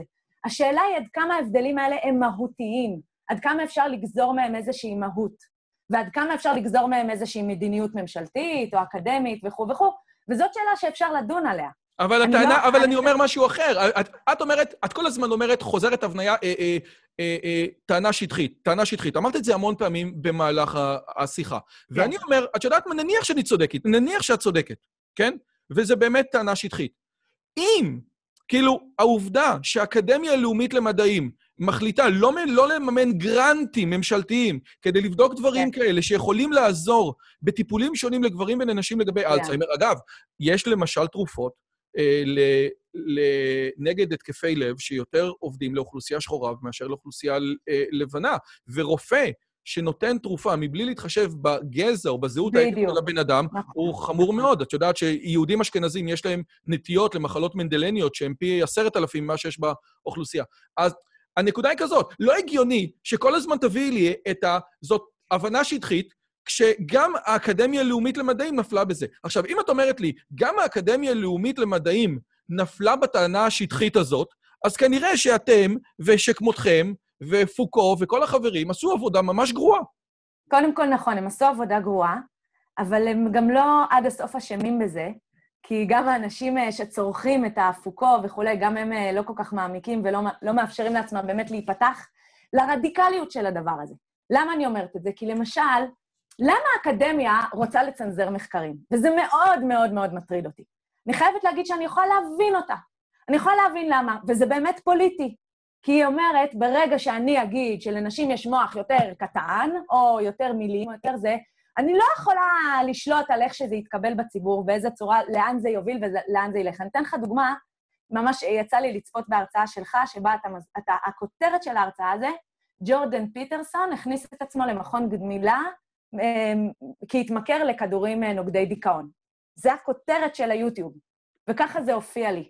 אני רואה את הכותרת הזאת ואני עושה לעצמי ככה, וואי, וואי, וואי, הרסת לי, אתה לא יודע כמה מאמצים הרסת לי שאני בתור מורה מנסה לשכנע תלמידות ותלמידים להיעזר בתרופות נוגדות דיכאון. ותמיד הטענה זה, אבל זה ממכר, זה ממכר, זה ממכר, והאמת היא שזה לא ממכר. תרופות נוגדות דיכאון לא ממכרות. ואז אני רואה בכותרת שלך איזושהי עובדה, אז בהתחלה אמרתי לעצמי, וואי, הוא אומר פה עובדה לא נכונה, איך רועי יוזביץ' יכול להגיד דבר כזה? נכנסתי, ראיתי את הסרטון, והבנתי שהעובדה היא נכונה. יש תרופות נוגדות דיכאון שממכרות, אבל הן מאוד אזוטריות, והן לא כל כך בשימוש, ויש עליהן התוויה שלילית בארצות הברית, וזה וזה וזה. אז העובדה היא נכונה, ובאמת ג'ורדן פיטרסון מסכן, רשמו לו תרופה, אה, תרופה באמת ממכרת, אבל אני לא יכולה לשלוט על השימוש שתלמידים שלי עכשיו יעשו בעובדה הזאת, אתה מבין? תלמידים שלי יראו את הדבר הזה, יגידו, זהו, את רואה? זה ממכר. אותו דבר, תלמידים שלי יראו את הכותרת שלך, אה, לא יודעת, אין לך כותרת כזאת, אבל נניח, נשים אה, פחות מתעניינות בהנדסה, ולאן הם ייקחו את זה? אנחנו לא יכולים לדעת לאן הם ייקחו את זה, הם ייקחו את זה למקומות, שוב, שטחיים, שלא מבררים ולא בודקים לעומק. לכן אני מבינה את, ה, אני מבינה את המוטיבציה לצנזר, זאת מוטיבציה אה, אידיאולוגית, פוליטית, אני לא חושבת שזאת הדרך. אני חושבת שלצנזר עובדות זה אחד הדברים הבאמת מחרידים שיכול לקרות לעולם המערבי. אני רוצה לצטט, אני רוצה לצטט כן. ברשותך עוד משהו מסטיבן פינקר, ואני כן. חושב שזה ממש ממש ממש נכון. הוא אומר, אה, בטענה, אגב, זה חלק מהפוליטיקלי קורקט, אה, שאני חושב שלפוסט-מודרניזם יש בו חלק גדול מאוד. בשנת 2017 נערך כנס באוניברסיטת הרווארד, שהכותרת שלו הייתה, האם תנועת הפוליטיקלי קורקט עזרה לטראמפ להיבחר? ופינקר, אותו פינקר שהוא שמאלני, שלא הצביע לטראמפ, אמר את הדברים הבאים. הוא אמר, הדבר הגרוע ביותר שעושה הפוליטיקלי קורקט, ובהקשר הזה, פוליטיקלי קורקט שנגזר מהפוסט-מודרניזם, שנגזר מטענת הלוח החלק, שנגזר מזה שהכל זה הבניה תרבותית, שנגזר מזה שאוריה מבורך, דוקטורנטית בתוכנית למגדר, ומקימת מכון אפרכסת, ויועצת הלכה לענייני אה, טהרת המשפחה, אומרת לי, תקשיב, זו בעיה מאוד גדולה שאתה אומר לי שתרופות נגד דיכאון זה דבר רע, כי עכשיו מה אני אגיד לתלמידות שלי? כל מיני דברים אה, אה, תועלתניים כאלה ואחרים. הוא אומר כזה דבר, הפוליטיקלי קורקט לא מאפשר דיון עמוק ורציני בנושאים רגישים. והוא אומר יותר מזה, אנשים מאוד אינטליגנטים נמשכים לימין העמוק, כן, לאולט-רייט, ונעשים קיצוניים יותר כאשר הם נחשפים בפעם הראשונה להבחנות אמיתיות שמעולם לא הושמעו באוניברסיטאות, בניו יורק טיימס ובתקשורת המכובדת. זה כמו מחלה שאין לה חיסון נגדה, והם נדבקים בה מיד. הם מלאים כעס על זה ששיקרו להם, ואין להם שום הגנה מול הטענות האלה. עכשיו, אני נניח שאותך אני לא יכול להאשים, כי את מורה ואת לא מעניין אותך אמת, רק מעניין אותך שהתלמידות שלך יהיו בסדר. אבל את האקדמיה הלאומית למדעים שמממנת מחקרים, אני חושב שאי אפשר לשים באותה קטגוריה. ברור. ולכן... אני לגמרי מסכימה איתך. אני רוצה להגיד לך שאחד ההוגים הפוסט-מודרניים החשובים של היום, שזה סלבוי ז'יז'ק, הוא לגמרי, הוא מתחרפן מהפוליטיקלי קורקט. הוא יוצא נגד זה בהמון הזדמנויות. גם אני מתחרפנת. אני אומרת שאני יכולה להבין את המוטיבציה. כי אפשר, צריך להבין שעובדה מייצרת, היא עובדה, הצבעה על עובדה עלולה ליוצ, לייצר מציאות פוליטית. עצם זה שאני מצביעה על העובדה שנשים, נניח, האינטליגנציה שלהם היא כזאת או אחרת, עכשיו אני, לא, עכשיו אני, אני יודעת איזה, מה רבנים יכולים לעשות, איך הם יכולים להשתמש במשפט הזה. אז אני מבינה את המוטיבציה לצנזר ולפוליטיקלי קורקט, אבל, אבל בואו בוא נייצר כלים אחרים. בואו, אני מאוד נגד פוליטיקלי קורקט, אני רוצה שאנחנו נדון בדברים על השולחן, ונעשה אותם באמת בצורה, בצורה אינטליגנטית. לכן אני רוצה להנגיש לקהל הרחב גם את הכלים שהפוסט-מודרניזם... רגע, אני רוצה לשאול אותך שאלה. אני רוצה לשאול אותך שאלה לגבי הסיפור הזה, כי כן. אה, אורח החיים אה, השמרני. כשדיברנו, אה, או, כשאנחנו דיברנו, או שהכנתי את הריאיון, אז אני עובד עם אה, חבר בשם אורי קולפ, וכבר דיברתי איתך עליו, והוא גם העורך של הספר, ובזכותו הפודקאסט וכולי וכולי. אמרתי לו, בוא תעבור בבקשה על המאמר של גברת מבורך ותגיד לי מה אתה אומר. והוא עבר על המאמר הזה, ו, אה, ואמר לי, בוא תגיד לי מה אתה אומר על הפסקה הזאת, כן? הוא אומר כזה דבר, ניתן ליישם את הדברים כאן, כן, של הפוסט-מודרניזם, גם על התרבות. העידן הפוסט-מודרניזם מביא בכנפיו, אגב, זה טקסט שאת כתבת, נכון? כן, כן. אה, יופי. תודעה ייחודית, המכונה רב-תרבותיות או פוסט-קולוניאליזם, אשר מסרבת להיכנע לביקורת המערבית המודרנית כלפי תרבויות שאינן מערביות, ומכתירה את הביקורת המערבית בתארים לבנה, מתנשאת ודכאנית. ואכן, וככה את כותבת, אורך החיים השמרני, המופיע לעתים בשילוב עם תרבות לא מערבית, מעולם לא זכה להכרה כה גבוהה בלגיטימיות שלו על ידי העולם המערבי עצמו. למעשה, לא הייתה תקופה יפה מזו לתרבויות שמרניות, והכל בזכות ההיעדר של אמת מוחלטת. עכשיו, אני נניח שאפשר עוד לקבל חלקים ממה שאמרת לגבי התפיסה האירופאית לגבי המוסלמים, כן? אבל האם באמת ניתן להגיד את זה לגבי אורך החיים השמרנים הדתי? האם התרבות הפוסט-מודרנית בישראל היא כזאת? האם התרבות השמרנית, אמריקאית, בריטית, יהודית, לא ראו תקופות יפות מאלו? הרי התרבויות המושמצות והמותקפות ביותר בעת ההיא הן התרבויות השמרניות, ובלבד שהן נוצריות, אה, נוצריות לבנות או יהודיות. אין דבר יותר מושמץ בארצות הברית מלהיות נוצרי לבן היום. אז איך יכול להיות שבעידן שבו יש רב-תרבותיות, אנחנו מוכנים לקבל רק תרבויות שהן אנדרדוג? אולי זה לא רב-תרבותיות בכלל? אני חושבת שזה, השאלה לאן אתה מסתכל. ג'ורדן פיטרסון, כמה צופים יש לו? כמה מעריצים יש לו? זאת, זה, זה, וזה אדם, אדם, שוב, אדם שמקדם אידיאולוגיה שמרנית. כמה, כמה פעמים יצא לי לראות ביוטיוב אה, מניפסטים אה, מאוד חילוניים בעד כיסוי ראש לנשים? לא יודעת אם יצא לך לראות את, ה, את השיר של... אה, עכשיו שכחתי את שמה, מצטערת. של, של זמרת שמדברת בעצם על כיסוי ראש ועל, ועל הדיכוי המערבי שלא מאפשר לנשים ללבוש כיסוי ראש. זה תופעות שהן באמת, אני חושבת שהן ייחודיות. אני חושבת שמעולם לא הייתה הכרה מערבית בלגיטימיות של, ה, של, ה, של, ה, של האחר. כן, האחר זה בעצם גם הדתי, בין השאר. אני לא יודע, רגע, רגע, שנייה. אם את כן. מדברת על הסיפור של לינור אברג'ילי עם כיסוי הראש באחד מהטקסים הממשלתיים, אני לא חושב שהיה... אני לא חושב שהיה. אגב, זאת באמת... עכשיו אנחנו נכנסים לשאלה עובדתית, כן? אבל זה בוודאי נכון שכנגד התקיפה מצד המוסדות, היו הרבה מאוד אנשים פרטיים שבאינסטגרם העלו את עצמם עם כל מיני טורבנים על הראש ואמרו שזה בסדר, אבל לבוא ולהגיד שהדבר הזה באמת התקבל בצורה טוב, זה לא נכון, זה לא פייר וזה לא הוגן. לא, זה לא נכון. היה שם סיפור מאוד גדול של הרבה, שאני לא חושב שלפני 20 או 30 שנה הוא היה מתקבל ככה. הרעיון הזה של, ה, אה, אה, אה, של מה שקרה עם לינור אברג'יל ועם כיסוי הראש שלה היה מטורף. וכל מה שאת כן. מדברת הגיע אך ורק מזה, הגיע אך ורק מזה, שהיום באמת יש לנו אינסטגרם, אז כל מיני אנשים פרטיים יכולים להעלות. אבל... רגע, אבל, אבל אני לא בוחנת את זה באנשים פרטיים. תסתכל במדיה. אני, אגב, סיקרתי, סקרתי וחקרתי את הסיפור הזה במדיה. אני הרבה פעמים עוסקת באמת במחקר שיח במדיה, ואני רואה שכל הכתבות במדיה היו בעד לינור אברג'יל, חוץ מאחת.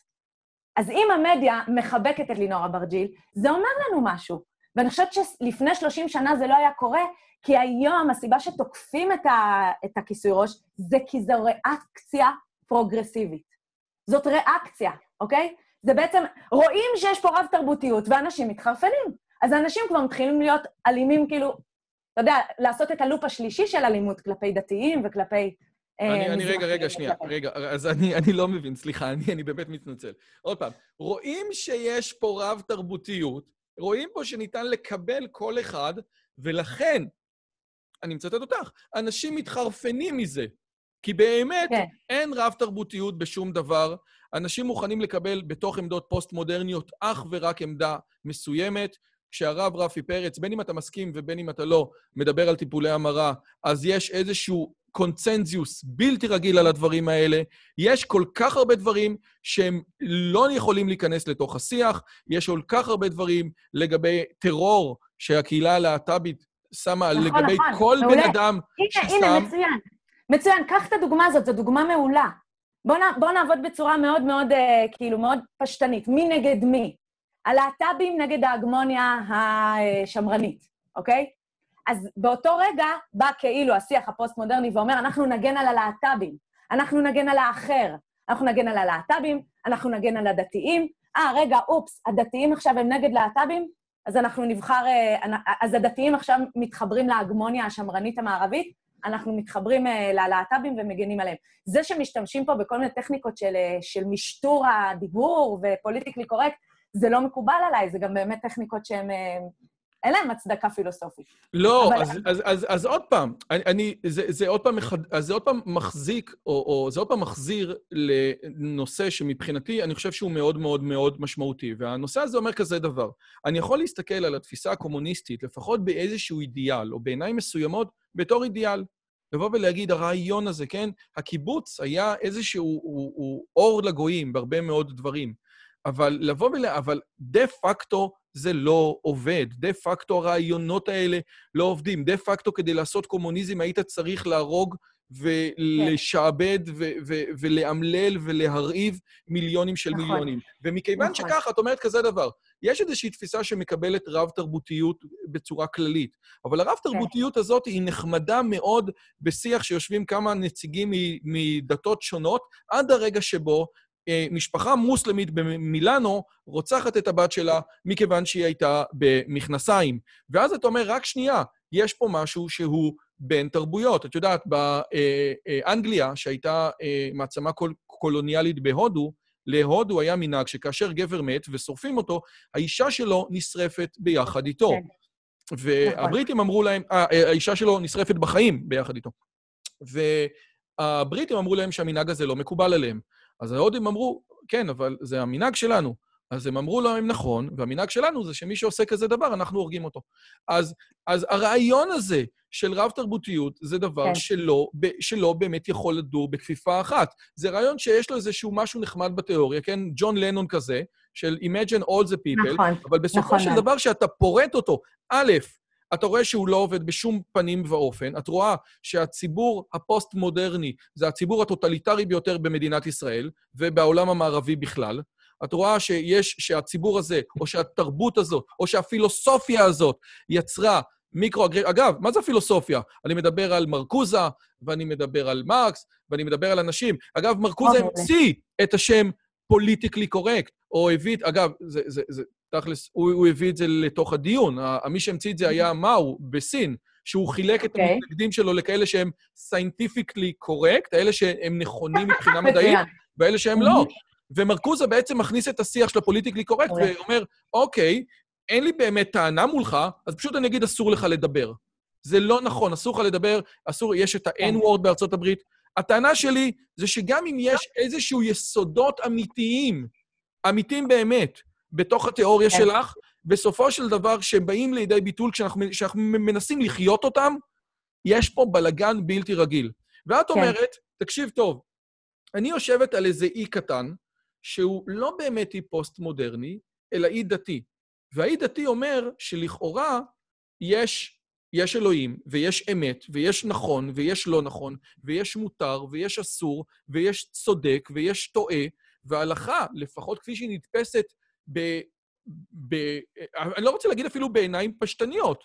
ההלכה היא לא פלורליסטית, ההלכה יכולה להיות סובלנית, ואני רוצה גם לחדד. נכון. מיכאל אברהם אומר שני דברים. סובלנות זה תפיסה מוסרית, אני לא מסכים איתך, אבל אני נחמד למרות שאתה טועה. פלורליזם זה, זה, זה, זה, זה תפיסה פילוסופית. זה נכון וזה נכון. או זה לא נכון וזה לא נכון. איך את יכולה כן. להיות דתית כאשר הדת מעולם לא הייתה פלורליסטית, אלא מקסימום סובלנית? וסובלנית זה פשוט להיות נחמד. איך את יכולה להיות דתית, או דוסה, ולהחזיק בדעות כאלה? כן, מעולה. אז קודם כל בואו נעשה הבחנה בין אה, רלטיביזם, שזה בעצם מה שהכי מפריע לך. כל פעם שאתה מתאר את הרב-תרבותיות הזאת ואת ההתנגשויות, זה בעצם, והכל אמת, והוא צודק והוא צודק, זה רלטיביזם, לבין מה שאני מכנה דטרמיניזם לשוני, שזה זרם פוסט-מודרני קיים, ואני החלטתי לארגן אותו בכותרת דטרמיניזם לשוני. הרלטיביזם טוען שאם אין אמת מוחלטת, אז שימה, סימן שלכל אחד יש את האמת שלו, ואני לא יכולה לכפות על האלמנה בהודו מה לעשות. הדטרמיניזם הלשוני יגיד שאפשר לשים בצד כל מיני שאלות של לכפות או לא לכפות, אבל להגיד שהאלמנה בהודו צודקת באותו אופן שאני צודקת, זו פשוט, אה, זאת שגיאה וזה אפילו שקר במובן מסוים. כי הדטרמיניזם הלשוני טוען שהאמת התרבותית שלך היא בעצם, היא איזשהו, איזשהו אולי אה, אה, בועה מסוימת שאתה לא באמת יכול להשתחרר ממנה ולהתרומם לאיזושהי נקודת מבט ניטרלית, שממנה שתי האמיתויות שוות. המחשבה שיש איזושהי נקודת מבט ניטרלית שאני מתמקמת בה ושופטת את שתי האמיתויות באופן שווה ולא יודעת מי צודק, זאת מחשבה מודרנית, זאת בדיוק הבעיה. להגיד אין אמת מוחלטת בלי לעשות את הצעד הבא, אבל יש אמת קונטינגנטית, הבניה תרבותית, רגע, מוביל אז- אותנו אז- למצב אז מה ש- שאת אומרת לי בעצם כן. שאין מוסר אוניברסלי שדרכו ניתן להגיד, שנת, ש, שאותו ניתן לשפוט. הייתי בטוח שהאלוהים הוא זה שמספק את המטריקה הטרנסצדנטית הזאת, שלפיה ניתן לשפוט את המעשים של כל אבל מה בני אלוהים אדם. אמר? אבל מה אלוהים אמר? קודם כל, זה שאין מוסר אוניברסלי, זה אתה יודע טוב, כי גם מודרניסטים יודעים שאין הצדקות רציונליות לאתיקה, ושזה תמיד ייפול אה, לאיזשהו מקום שאנחנו צריכים להגדיר את האמת האתית בצורה שונה. אבל גם לגבי אלוהים, איך אנחנו יודעים מה הוא אמר? הכלים הפוסט-מודרניים מאפשרים לנו גמישות בתוך הסיפור הזה. ואז גם, אגב, וגם בשאלה אם אלוהים קיים או לא קיים. זאת שאלה הכי הכי פשוטה. זאת שאלה של אמונה. אז אנחנו לא עוסקים פה באמת, אנחנו עוסקים פה באמונה. מאוד קל להיות פוסט-מודרניסט ולהאמין, כי אתה לא צריך כל הזמן צידוק אובייקטיבי לכל צעד שאתה עושה בחיים שלך, כמו למשל לאמונה. או, להיות- ועל זה אני חייב לשאול. כי אם כן. בסופו של דבר אתה לא צריך צידוק אובייקטיבי, ויותר מזה, ההגות הקונטינגנטית, ההגות הפוסט-מודרניסטית מאפשרת לחיות, ולחיות טוב עם אמיתות קונטינגנטיות, אז השאלה היא, כמו שאורי אמר לי, עזוב לאחרים, אם הכל אמת קונטינגנטית, איך אתה יכול להצדיק לעצמך אורח חיים כזה? ויש משהו שהוא באורח החיים הדתי, בייחוד בנקודות מסוימות, שהוא מאוד מאוד מאוד בעייתי. אז איך אתה יכול להצדיק? אם הכל זה סתם, כן? ואני, סליחה שאני אומר, אבל יש בזה משהו שהוא סתם, כי זה לא באמת, כן? אם אני יכול לבחור להאמין, ואני יכול לא לבחור, כן? זה כמו שהבדיחה המפורסמת על אותו יהודי שהפך להיות קתולי, הפך להיות פרוטסטנטי. שאלו אותו, מה זה הדבר הזה? הוא אמר, תקשיב, הייתי יהודי, אלוהים ראה אותי, אני לא ראיתי אותו. אחרי זה הפכתי להיות קתולי, בכנסייה אני רואה את ישו, הוא לא רואה אותי. אחרי זה הפכתי להיות פרוטסטנטי, זה הכי טוב. אני לא רואה את אלוהים, הוא לא רואה אותי, שלום על ישראל. אז זה עושה רושם שזה ככה. את אומרת, האם ההגות הפוסט-מודרניסטית מאפשרת לי לא להתייחס אפילו לשאלות שהן היו קיומיות בעבר, האם אלוהים קיים או לא קיים? לא, לא, היא מאפשרת בטח להתייחס, אבל כמו שאף פעם לא מצאנו תשובה אובייקטיבית לשאלה הזאת, גם עכשיו לא נמצא. אנחנו דווקא נצטרך לבחון את השאלה הזאת בכלים לא אובייקטיביים. אבל תשים לב שבטענות שהעלית עכשיו, אתה עצמך נפלת להבנה הרלטיביסטית, שאני מקודם גם כיניתי אותה שטחית במחילה, אה, של מה זה אומר אין אמת מוחלטת. ברגע שאתה מזהה את האמירה אין אמת מוחלטת עם הכל סתם, אז, אה, אז, אין, פה, אז אין שום הצדקה לשום דבר, זה לא, זה לא רציני. הזיהוי הזה הוא זיהוי לא נכון. למה? כי הוא ממשיך לאחוז באידאה של אמת מוחלטת, ואז הוא מבין שהאידאה הזאת לא מתקיימת במציאות, ואז הוא מתאבל עליה, ולא מסוגל להשתחרר מהגעגועים לאידאה הזאת, ואומר, אין אמת מוחלטת, אז הכל סתם. אין אמת מוחלטת, אז אני יכול לעשות מה מותר- שאני רוצה, אני יכול מותר להדליק. את האור בשבת, או אסור להדליק את האור בשבת? אסור. ומי שמדליק את האור בשבת יקבל עונש על זה? אין לי מושג. לא, את- עכשיו בסדר, אני מבין את, ה, את, את, את המקום שאת רוצה, אבל אם אסור להדליק אור בשבת, כן?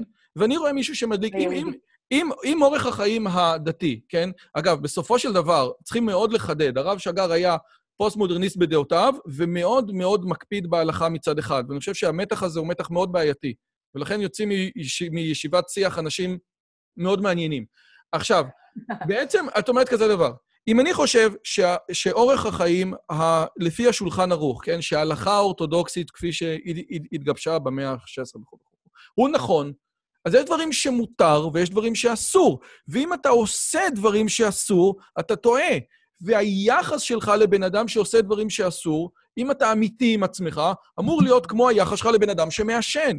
ולכן, כמו, כמו שכבר אמרו חז"ל, אתה רואה שחבדניקים, שלא נמצאים בכל השטויות הפוסט-מודרניסטיות האלה, הם יוצלים, הם מצליחים כן, הם מצליחים כן לשכנע בצורה הרבה יותר טובה. פוסט-מודרני מעול, לעולם לא יוכל לשכנע מישהו להניח תפילין. כי כן, חב"ד, נכון. אין לו את המקומות האלה. חב"ד לא אומר, טוב, יש את האמת שלי, ואני כן, אבל... זה רק נובע מתוך אמת אמיתית, טרנסצדנטית, שזה נכון, ואם אני רואה חבר יהודי שלא עושה את זה, אני מתאבל עליו, זה בדיוק כמו מישהו שמעשן. והטענה שאת מביאה לשולחן, שאולי מאפשרת לבן אדם הפרטי לחיות בשקט עם עצמו, לא מאפשרת את ההתלהבות החבדניקית כלפי האחרים מצד אחד, והייתי אומר, היא גם לא מאפשרת את ההתלהבות הדתית כלפי עצמך מהצד השני. אבל אתה יודע מה הבעיה? הבעיה היא, אתה מאשים אותי בעובדה שהעולם במשך אה, 700 שנה אה, היה מסומם מאיזשהו אופיום להמונים שקוראים לו אמת מוחלטת. ברגע שכולנו כבר התרגלנו לאמת המוחלטת, אז אני צריכה חבדניק שיבוא ויגיד לי אמיתויות מוחלטות, ויבוא וישכנע אותי שהתורה והמדע מסתדרים, ושערכי התורה הרבה יותר אה, נכונים מבחינה, לא יודעת מה, אונתולוגית. אבל אם אנחנו באמת נצליח להשתחרר מהאידאה הכוזבת הזאת של אמת מוחלטת, יהיה לנו הרבה יותר פשוט לבחון את כל האמיתויות בעולם ואת כל השקרים בעולם. קודם כל, לנסות להבחין בין אמת לשקר, ומה שהוא אמת, להבין שזו אמת קונטינגנטית. עכשיו בואו נעבוד איתה. יכול להיות שיש אלוהים, יכול להיות שאין אלוהים. יכול להיות שאסור, יכול להיות שלא אסור. אני כאישה דתייה מאמינה שיהודי צריך לשמור שבת. כשאני רואה אדם לא דתי מחלל שבת, אני חושבת שהוא טועה, שהוא עושה משהו שגוי. אני לא יכולה להצדיק את זה באמת אובייקטיבית. בואו נתמודד עם זה. אני יכולה להגיד לך גם יותר מזה, אני חושבת שאם ניפתח לרעיונות של הדטרמיניזם הלשוני, הדת והטענות הדתיות יכולות כל כך, כל כך להרוויח מזה. אני אתן לך למשל דוגמה. מחאת המכנסונים. היית באינטרנט בשבוע האחרון? אתה יודע מה קורה שם? על מחאת המכנסונים? מה זה הדברים האלה? יש אה, לפני כמה ימים בנות אה, בבית ספר ממלכתי ברעננה, הגיעו עם מכנסונים מאוד מאוד קצרים לבית ספר ולא נתנו להם להיכנס, ואז, כי זה לא קוד לבוש וזה, ואז הייתה הטענה למה לבנים מותר ולבנות אסור, והטענה של מחאת המכנסונים היא שזה לא, שהירכיים של הנערות הם לא אה, מיניים. זו הטענה, אוקיי? הם לא מיניים, ותפסיקו יסטוטים, תפסיקו להצמיד מיניות לכל דבר, ומחפיצים, ומאבייקטים וכולי. עכשיו, זאת הטענה, אגב, הם יכולים גם להגיד משהו אחר, הם יכולים להגיד, זה כן מיני, אבל מה אכפת לכם? מיניות זה לא big deal, או זה כן מיני, אבל מיניות זה עוצמתי ונשגב. הם לא אומרים את זה, הם אומרים שזה לא מיני. ואני באה ושואלת אותם, רגע, מה זאת אומרת זה לא מיני? מי קבע שירכיים של נערה הן מיניות או לא מיניות? התשובה שלהם תהיה, מה זאת אומרת? הנערה, הבת שלי מגיעה לבית ספר, היא, היא לא מרגישה שזה מיני. היא באה, היא שמה לעצמה מכנסונים, כי חם לה. ואני בתור אבא שלה לא מרגיש שזה מיני, וחברות שלה באות הביתה, ואני לא מסתכל עליהם כאובייקט מיני. משמע זה לא מיני. הטענה הזאת נשענת על ההנחה שיש איזושהי אמת, או מוחלטת, או סובייקטיבית, אה, אגב, הטענה הזאת הולכת. צד אחד יותר גדול, היא אומרת שאם אתה חושב שזה כן מיני, צריכים לשים אותך בבית סוהר. בדיוק, בדיוק. זאת- ואם אתה חושב שזה מיני, זה אתה. אתה המחפיץ, אתה הסוטה, אוקיי? בא הדטרמיניזם הלשוני ואומר, רגע, רגע, רגע, אנחנו לא בוחנים את השאלה אם משהו מיני או לא מיני על פי קריטריונים סובייקטיביים. כל המטה-סובייקטיבית הזאת, שוב, בוא נתקוף אותה בכלים פוסט-מודרניים. זה לא קריטריון סובייקטיבי אם את מרגישה שזה מיני או לא מיני. אנחנו בוחנים את זה על פי קריטריונים של דטרמיניזם לשוני. וכשאני עושה את המבחן הזה, אז אני מגלה שזה מיני. בואו אני אעשה, אני אעשה לנו את- המבחן הזה לרגע. איך אני אני יודע שזה לפני... מיני? אה, אני לפני... אני, אני מוכיחה את זה מהשפה, אוקיי? כן. השפה מוכיחה שירכיים של נערה זה מיני. למשל, המשפט הבא שראיתי במדיה לפני כמה זמן, אה, הסקייטרית הכי שווה בים. קייפ, קייט מידלטון חושפת רגליים אה, סקסיות. לא, אוקיי? השאלה, אבל זה לא ברור. זה ברור שירכיים זה דבר מיני. השאלה היא, האם ירכיים של ילדה בת 12 זה דבר מיני? כן, אני לא... אגב, בוא, בוא נעזוב את הבת 12. בסדר? זו שאלה. שם לא מדובר בבנות 12, מדובר בבנות 15-16, אוקיי? נערות. הירכיים של נערה או אישה. הרי הטענה של ההכחשה של הגוף המיני היא לא רק על נערות, היא גם על נשים, היא בכלל, כן? אז אני רוצה להתמודד, עזוב ילדות כרגע. ואנחנו רואים שהמשפט, אה, הירכיים של קייט מידלטון אה, וכו', הוא משפט שמובן לנו. אנחנו גם רואים עוד משהו, יש בבאר שבע שלט חוצות, תלמידות שלי צילמו לי ושלחו לי, שאומר ככה, זה שלט שמפרסם מוסך לכלי רכב, ואומר ככה, תתרכז רק בכביש. ואז רואים תמונה של נערה עם מכנסונים, רק מאחורה רואים אותה, ובגדול רואים בעיקר את המכנסונים, ולמטה כתוב מוסך אה, למקרים אה, שלא התרכזת בכביש, אה, למוסך זה. אם היו שמים לי, אנחנו כולנו מבינים לצערי שזה שלט מחפיץ ומזעזע, אבל אנחנו מבינים אותו. אם היו שמים לי בשלט הזה תמונה של יד של נערה עם הצמיד של מכבי תל אביב, או של מטעי גזר, וכותבים לי, תתרכז רק בכביש, אנשים לא מבינים את הש... לא היו מבינים את השלט הזה. אם היו כותבים לי, קייט מידלטון, הסקייטרית הכי שווה בים, היא חושפת אה, נחיריים אה, סקסיות. לא היינו מבינים את זה. יש משהו, ויש לי עוד דוגמאות. מירי נבו, שדרנית ספורט, כותבת בריאיון, אומרת בריאיון שלה, אה, אני רוצה שיקשיבו למה שאני אומרת, צריך לקרוא את הסיטואציה, ולכן אני לא אבוא עם מיני למגרש, זה לא לעניין. האם היא הייתה אומרת, אני רוצה שיקשיבו למה שאני אומרת, צריך לקרוא את הסיטואציה, ולכן אני לא אבוא עם קשת לשיער אה, למגרש. זה לא היה מובן לנו, המשפט הזה, נכון? הטענה של הדטרמיניזם הלשוני... אוקיי, זה נראה לי די דומה לסימיוטיקה, זאת אומרת, בסופו של דבר, כן, לרעיון הזה של, למשמעות של סמלים או של, אה, או, או של השפה בנושאים כאלה. ואת יודעת מה, אז, ואני מוכן לקבל את זה. רגע, אבל, את אבל יכולה, רגע, לק- את, את יכולה להציג, או את יכולה להוכיח אפילו, כן, שהתרבות דה פקטו, שהתרבות דה פקטו מסתכלת על הדברים האלה בצורה מינית. הטענה שלי כלפייך, ואת יודעת, ועם זה אני מסכים לגמרי, אם, אם, אם הדטרמיניזם הלשוני הוא כזה, בואו נראה איך אנשים משתמשים בשפה, כן? בואו נראה דה פקטו, כן? השפה זה לא משהו פרטי שלך, כמו שאמר כן. ויטגינשטיין. השפה זה דבר, זה איזושהי קונבנציה של כולם. וכאשר אנשים משתמשים בשפה בצורה מסוימת, אז הדבר הזה אומר משהו מסוים לחברה בכללה. וזה שאתה כן. אומר, אני לא רואה את הדברים האלה ככה, אתה אה, חוצה מייסה, אני מוכן לקבל. הטענה שלי כלפייך היא כזאת, שאני לא, כאילו, כדי שזה יעבוד, כדי שאני אגיד שמה שאת אומרת הוא, הוא קביל, זה היה צריך לבוא לבית משפט, הייתה אמורה להגיע אה, עדה מומחית שהיא דטרמיניסטית לשונית, הייתה מביאה את קייט מידלטון בירכיים חטובות, ואומרת, הנה, אתם רואים, בבקשה, הדבר הזה מוגדר כמיני, ואז בית המשפט באמת היה פוסק שהדבר הזה הוא לא בסדר. מכיוון שגם את וגם אני לא רואים את, עצ... לא רואים את הדבר הזה קורה, אז את בעצם, שוב, מחז... אני... אנחנו חוזרים לזה שאת מתארת לי כל מיני אה, אה, פנטזיות שלך רגע. לגבי איך הדברים האלה אמורים להתרחש, שהן יכולות להיות, אגב, ב... בנקודות מסוימות אני יכול לקבל אותן, כן, אחלה, אבל זה לא מה שקורה. ואת כל הזמן חוזרת, אבל רועי, רועי, תקשיב, זה זה נשמע- לא התרבות, זה ההגות הפוסט-מודרנית. קודם כל, לא, לא צריך... Um, ההפרדה בין התרבות להגות היא הפרדה הכרחית, ורוב ההוגים עושים אותה.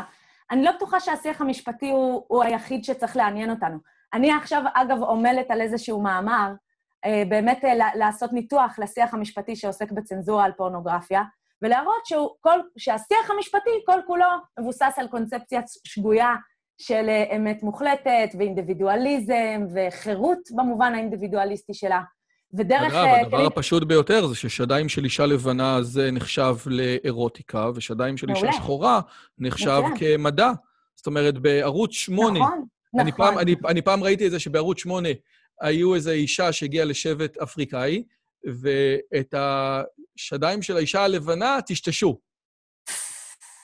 לא, זה מדהים, אני זוכרת שהייתי צעירה, אז אה, לפני אולי 20 שנה הייתה פרסומת לפסק זמן, שראו שם דוגמן אה, שחור אור, וראו אותו עם ישבן חשוף. ואני, ואני היום, ו, ואני מסתכלת על הפרסומת הזאת היום, ואני אומרת לעצמי, איך נתנו לגבר להיות עם ישבן חשוף לפני 20 שנה בפרסומת, בפריים טיים, שילדים צופים? כי באמת, הגוף, הגוף השחור, הוא, יש, עושים לו דה-אירוטיזציה בעולם המערבי, וזה נכון, זה נכון ש, שבאמת מה זה המיניות... דרוטיזציה? דה-אירוטיזציה. אה, דה-אירוטיזציה, סליחה. דה-אירוטיזציה. כי בעצם מפחיתים ממנו את המשמעות האירוטית, ואני חושבת שזו זו, זו כמובן סתירה פנימית. אנחנו כאנשים הערביים לא יכולים לעשות דה-אירוטיזציה אם השפה שלנו מוכיחה אחרת. ואני אני יכולה, אני, אני יכולה להראות לך גם, אה, למשל, אה, עוד דוגמה לזה, אוקיי? יש את הטיעון שלפעמים שמרנים משתמשים בו, ואנחנו גם שוחחנו עליו לפני כן בשיחה המקדימה, למה נישואים בין גבר לגבר זה לא, לא קביל? כי מה, נישואים בין גבר לכלב זה קביל, נכון? אני, אגיד לא... את זה אחרת, אני אגיד את זה כן. אחרת. Okay. בעצם, בסופו של דבר, נישואים בין גבר ואישה, זה משהו שהוא מקדמת דנא, כן? אפשר להגיד מכמה קדמת דנא, כן. זה כבר שאלה אחרת, אבל זה משהו אחר. ואז אנשים באים ואומרים, רק רגע, אבל בואו... אבל זה לא חייב להיות ככה, זה יכול להיות גם גבר עם גבר, או אישה עם אה, אישה. וכנגד אלה אומרים, רק שנייה, אם אתה לא לוקח את הטיעון השמרני, שככה זה היה מאז ומתמיד, בין אם הוא טרנסצדנטי, דתי או לא דתי, אני לא יודע איך שלא תרצה לקרוא לו, ואתה פותח את, ה, את הסוגיה של מי יכול לחיות עם מי, אז א', למה מספר שניים הוא מספר מקודש, כן? אם גבר ואישה זה לא מקודש, אז למה זוג זה דבר שהוא כן מקודש? בוודאי שיש היום זוגות פוליאמוריים או, או, או, או, או קבוצות פוליאמוריות שבעצם עושות הרבה מאוד דברים ביחד, או בעצם זוג, או, או שלושה, או ארבעה, או חמישה אנשים שגרים ביחד באיזושהי אה, מתכונת של אה, אהבה. והדבר השני, מי אמר שזה חייב להיות גם גבר עם גבר? למה לא גבר עם כלב? הטענה שלי כלפי ה... ה, ה כאילו, זאתי טענה שמרנית קלאסית. כנגד הטענה השמרנית קלאסית, אני אומר כזה דבר, אני לא יודע למה, אבל לי יש משהו שנראה לי לא נכון לגבי גבר עם כלב, בלי שאני יודע בדיוק לשים עליו את האצבע, אבל הוא יותר אני יכול לקבל אותו לגבי גבר עם גבר, ואולי קצת פחות לגבי אה, חמישה שנמצאים ביחד. עכשיו, אלה דברים שהם, עוד פעם, זה איזה שהם אינטואיציות שלי, יכול להיות שהן לא נכונות, אבל אני, אני, אולי את רוצה להרחיב על זה. זאת אומרת, כן. האם באמת יש מדרג של גבר עם גבר זה בסדר, זה, זה, זה מתקבל מבחינה לוגית, חמי, שני גברים ושלוש נשים פחות מתקבל, וגבר עם חתול בכלל לא. או, oh, מעולה, מעולה. תיארת את זה ממש נכון. חשוב באמת לומר שההגות השמרנית מתייחסת לאינטואיציה בכבוד מאוד מאוד גדול. זה שלרועי יש אינטואיציה מסוימת, והוא מרגיש שגבר עם גבר זה לא זה, וגם גבר עם חתול זה לא זה, זה עוד יותר לא זה. האינטואיציה הזאת מקבלת המון כבוד בהגות השמרנית, ומנסים לפעמים לנסח אותה בכלים רציונליים, וזה מאוד מאוד חשוב, לנסח למה האינטואיציה היא חשובה בכלים רציונליים. ההגות הפוסט... ואז, ואז מכאן נובע הטיעון השמרני, ואני רוצה להבחין בין שמרנות מודרנית לשמרנות פוסט-מודרנית, כמו שלי, כן? הטיעון השמרני יגיד, אנחנו לא רוצים להזיז את הקיים, כי אנחנו אף פעם לא יודעים מה, מה יקרה, אוקיי? למשל, אני שנייה נותנת דוגמה מתחום אחר, יש איזשהו אה, שיגעון פמיניסטי כבר הרבה שנים, של לייצר רחם מלאכותי, כדי לגאול את הנשים מהעול הנוראי הזה שנקרא הריון, והרחם המלאכותי, הוא יישא את הילד, והוא זה שכן, ובעצם אה, לעשות outsourcing לנושא של ההיריון. הטיעון השמרני הקלאסי יגיד, אנחנו לא יכולים לדעת מה יקרה.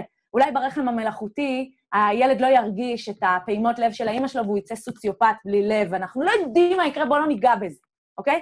נכון, אני חושבת שזה רציונלית נכון בגדול לחשוב ככה. אבל הטיעון השמרני הפוסט-מודרני, שאני אגב מכנה אותו פוסט-ליברלי, כדי להבדיל אותו משמרני מודרני, טיעון הפוסט-ליברלי יגיד שהוא עובד, הוא, הסיבה שהוא לא רוצה להזיז את הרחם אל מחוץ לגוף של האישה, זה מסיבות לשוניות. כי אנחנו לא יודעים מה יזוז, כמו שקראת לזה, בסמנטיקה, בסמיוטיקה, אנחנו לא יודעים מה יזוז. מה, אני יכולה עכשיו לתאר לך סתם אסוציאטיבית מה יכול לקרות ברגע שאישה לא נושאת את הילד שלה ברחמה.